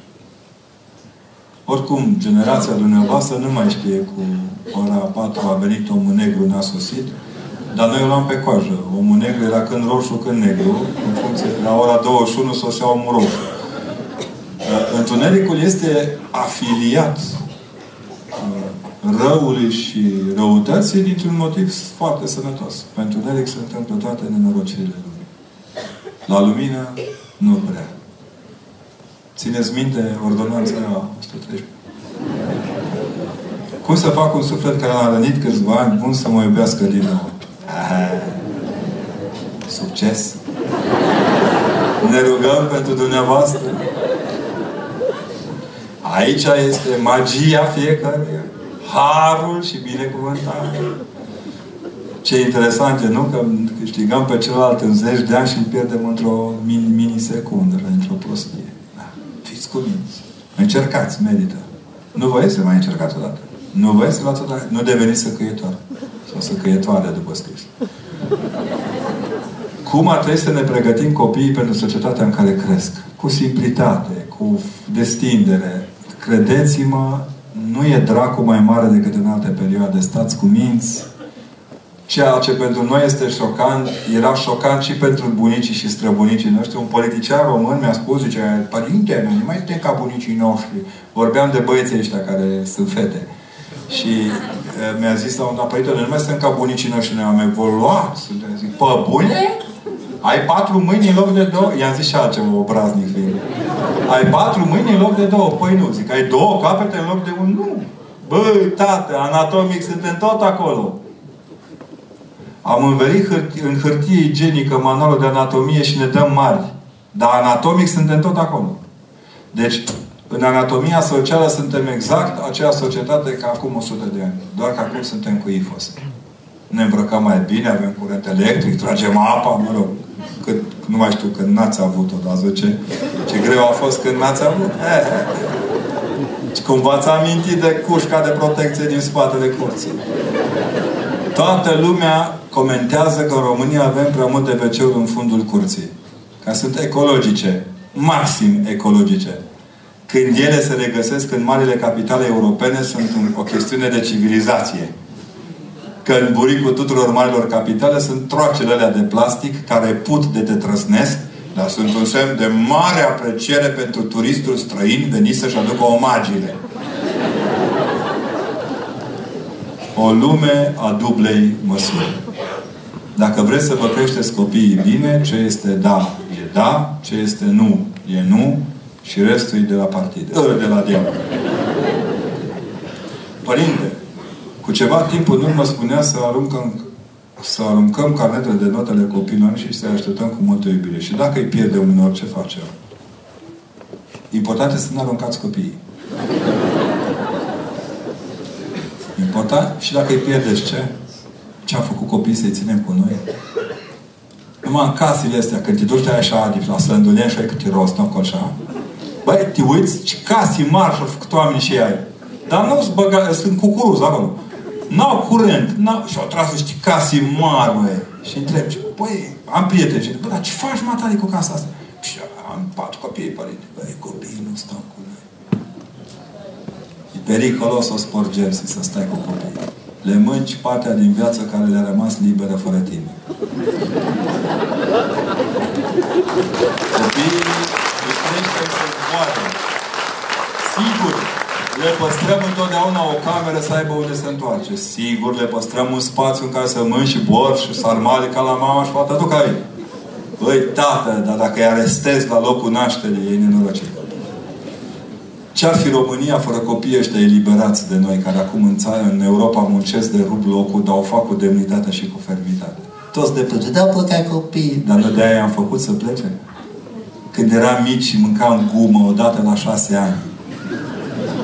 Era mai bine? Trecea Mitropa prin Brașov. Cum intrai în Brașov acolo? Venea trenul și stăteam ca proștii. Și așteptam o gumiță de aia cu aromă de... Da, da. Poate că am uitat că asta am fost. Poate că am uitat că asta am fost. Acum ne întoarcem la maginul tradițional și la zacusca din vânătă. Incredibil! Avem și zacusca din vânătă. Avem și vin din struguri chiar, da? Am luat o cu tot. Nu ne pierdem niciodată copiii. E doar trec dincolo de linia orizontului privirii noastre și atât. Cum să ne pierdem copiii când ei sunt în noi, nu sunt în afara noastră? Obișnuiți-vă cu ideea. Ce înseamnă să-ți porți crucea? Să-ți faci treaba bine. Să știți că eu am auzit pe că am, a purtat, cât un preacucernic, a purtat, a purtat crucea grea a responsabilității de judecător la Curtea Supremă. Ai, pă, bune! Ai, pă, bune! Crucea grea de... Nu mai zic de primar sau protopop sau profesor, nu se Cruce grea înseamnă să nu-ți înțelegi menirea. Când ți-ai înțeles menirea, te vrei pe cruce. Nu tu porți crucea, ci crucea te poartă pe tine. E ca în icoana Maicii Domnului. Cine pe cine ține în brațe în icoana Maicii Domnului, cu Mântuitorul în brațe? Nimeni nu știe. Maica Domnului arată către. Da, nu, e Mântuitor. Da? Maica Domnului arată către Mântuitorul, Mântuitorul arată către Maica Domnului. Ea zice, lui se cuvine toată slava, cinstea și închinăciunea. Ea spune, cuvine-se cu adevărat să te fericim pe tine. Asta înseamnă cruce, să poți să împărtășești cu celălalt viața. Sunt recomandate posturile în cazul copiilor uh, cu limite și cu bun simț, fără exagerări. Ei mai pot mușca un pic din ciocolată. La ei, sioforul nu trebuie să stea în buzunar, da? Pentru glicemie. Dar ce vreau să vă rog este pe copii să învățați să postească de la altele. De exemplu, cu fițoșenie bat din picior în fața unui magazin că vor ceva. Acolo învățați să se postească. Noi trebuie să învățăm să postim unde suntem vulnerabili. Uh, pentru mine cel mai greu este să uh, îi ajut pe oameni să înțeleagă și să mă ajut pe mine să înțeleg unde e vulnerabilitatea mea. Când o descoper acolo, mă duc ce mai tare. Că zice, părinte, am postit. N-am mâncat carne de carne, bravo, Oricum am alergie, știți, să-mi ies niște bube. Păi atunci n-ai postit gică. Te-ai protejat de parcare lateral dreapta cu spatele. Eu am alergie la miere. Postez la miere serios. Mierea nu-i produs animal, le-am auzit pe cineva spunând că zahărul nu-i de post, că e cu oase de nu știu. Bine. Eu nu mănânc zahăr, deci sunt un sfânt. Unii abia apucă să guste săraci un pic de zahăr în, într-o săptămână. Ăștia care sunt buibați pot să zică ce ori vrea. Știți unde se postește cel mai aspru? Hmm? Femeile care nasc, militari în post și oameni în comă. Restul sunt niște scamatori. Cum se realizează întregul dintr-o jumătate ortodoxă și o jumătate catolică sau de altă religie? Nescoțându-i ochii jumătății catolice. Fiți cuminți. De ce biserica nu recunoaște ritualul incinerării? Ritualul incinerării. Nici nu avem ritualul. Binecuvântat este cenușa robilor. Mă, noi o recunoaștem că în pământul în pământ și în cenușa în cenușă. Că traducerea veche e așa. Dar să știți că n-aș exagera. Nu avem ritualul incinerare și oricum nu există ritualul incinerare. Te bag acolo în cuptor și nu e niciun ritual. E abureală care există un ritual. E o bureală. Mă rog, nu chiar o bureală. E chiar o ardere. Da? Biserica Ortodoxă este grijulie la capitolul Pământ este, că și scrie acolo, pământ este în pământ, te vei întoarce. Sufăr de claustrofobie. E, o să vă treacă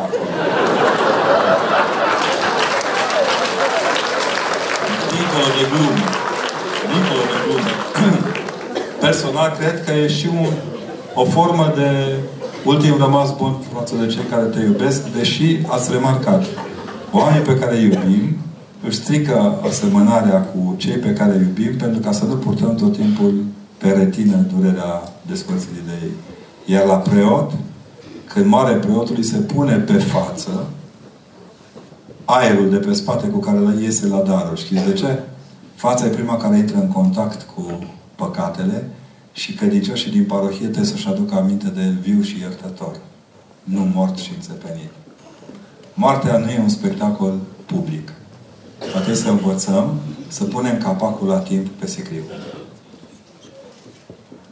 Cunosc cazuri de claustrofobie care îmi povesteau la un moment dat și ei că vor să fie arși înainte de a fi. Și am zis, tu crezi că un cuptor e altceva decât claustrofobie?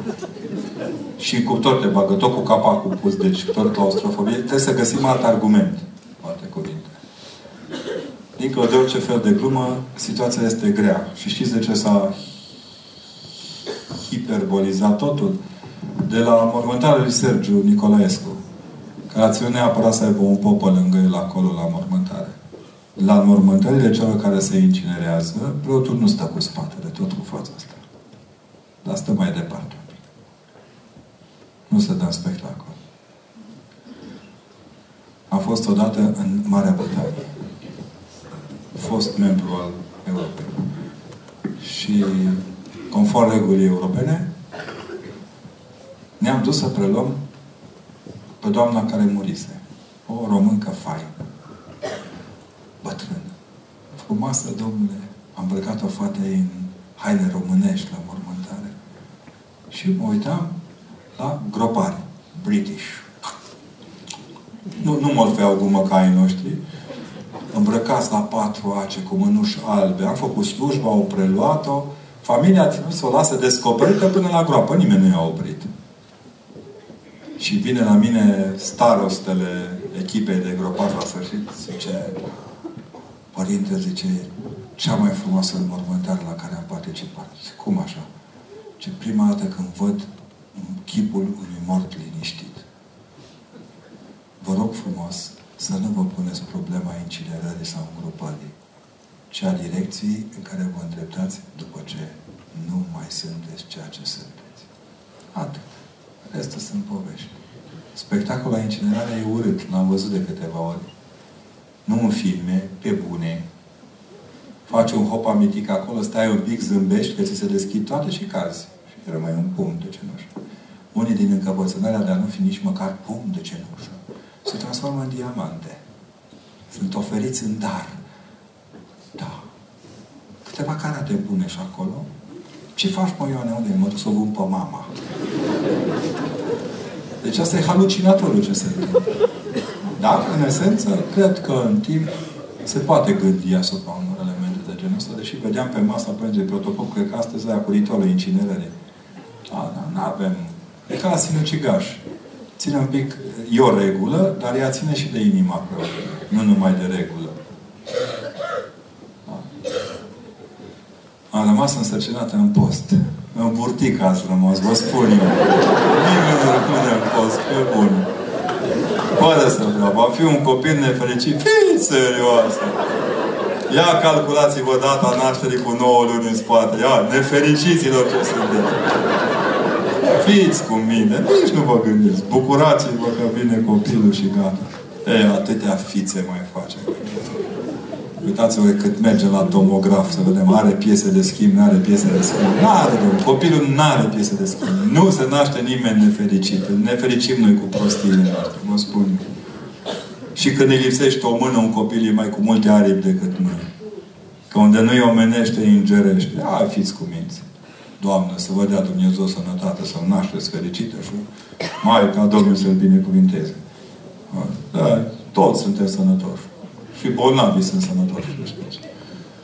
Avem voie să mâncăm produse din soia. Dacă vreți, nasul mare și urechile clăpăuge, da. Atâta de mult ne place să mâncăm soia și o ținem că e sfântă și nealterată, că ea este o progenitură a unei genetici false. Decât soia, mai bine fasole cu, va, cu rechi și cu piroș de alea bune. Băgați în voi, mâncați tot ce, dar la soia m-aș abține. Lapte de soia. E mult soia. Ce părere aveți despre candele de pe YouTube? Cum ar fi Dumnezeu te iubește?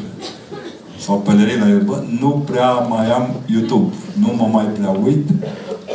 E sigur că e un gest de cordialitate, nu îi judecați. Unii oameni doar candele pe YouTube pot. Bucurați-vă că sunt unii care ne aduc aminte de asta. Cum pot să sfătuiesc mai mulți oameni să fie mai credincioși și să țină post? Așa, într-o sală așa, mare, cu lumina pe tine, transpirat în ciuda frigului. Zicea domnul dirijor, cu părintele zicea că era cât pe ce să ceapă cu colindele.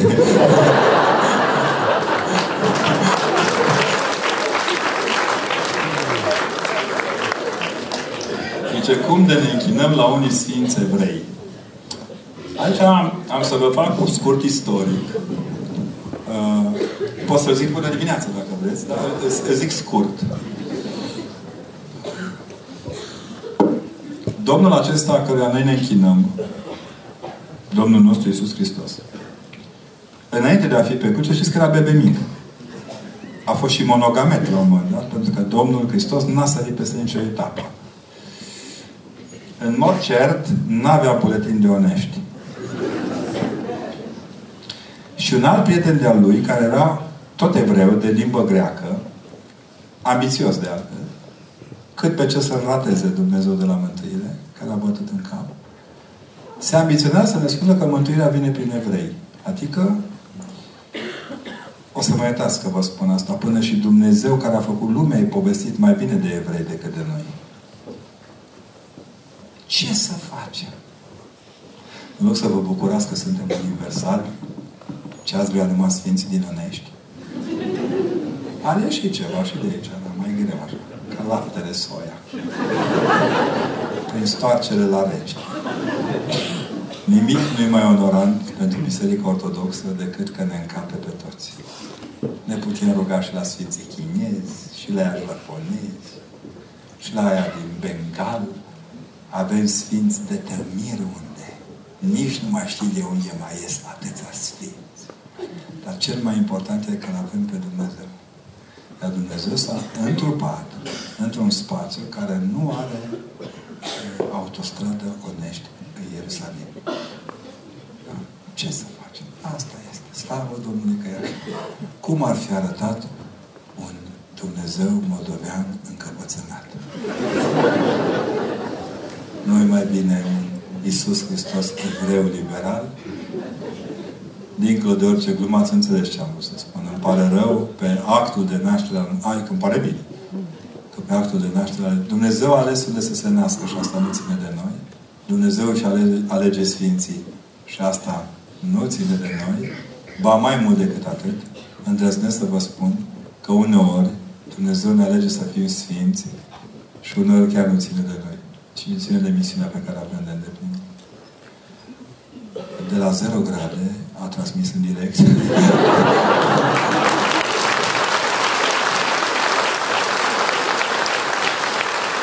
Vă, vă mulțumesc foarte mult. Vă mulțumesc foarte mult. Și vă rog să vă duceți aminte că ortodoxia înseamnă înflorire, nu aricire. Înseamnă să transmiți celuilalt rodul dragostei tale. Nu să fii zgârcit. Știți cum vomită zgârcit, zgârcitul? Cu dinții strânși. Ortodoxia nu e pentru zgârciți. Da? Nu e pentru zgârciți. Hotărâți-vă să fiți destinși, cordiali, iubitori și pozitiv în afirmarea lui Hristos. Ieșiți din păcate, pocăiți-vă că s-a apropiat între împărăția celor, dar vă rog frumos, nu faceți o tragedie că, că sunteți creștini. Faceți o bucurie că sunteți creștini. Diferența între dramă și tragedie stă în învierea Mântuitorului Hristos. Dacă Domnul n-ar fi înviat, era tragic. Înviat ne oferă un loc pe scenă. Trebuie să alegeți cu cine sunteți. Cu fariseii, cu cărturarii, cu vameșii, cu Magdalele, cu oricum să stați de partea lui. Deci se spune că Dumnezeu ne vrea în rai, dar nu fără noi. Bine? Vă îmbrățișez, vă mulțumesc frumos și Hristos a înviat.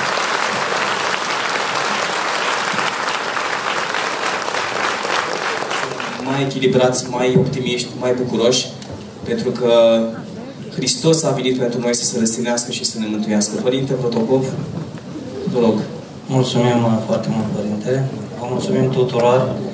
Încep prima să mă iertați că n-am putut să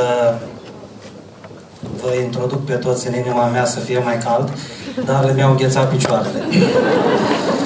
în semn de prețuire la 0 grade, pentru ca bucuria învierii lui Hristos să dăinuie în inimile noastre, dăruim Părintelui Profesor Constantin Necula acest semn de recunoștință pentru promovarea valorilor spirituale, tradiționale și culturale ale neamului nostru românesc. În al preasfințitul Ioachim, Arhiepiscopul Romanului și Bacăului. Icoana Sfântului Apostol și Evanghelist Ioan din partea noastră.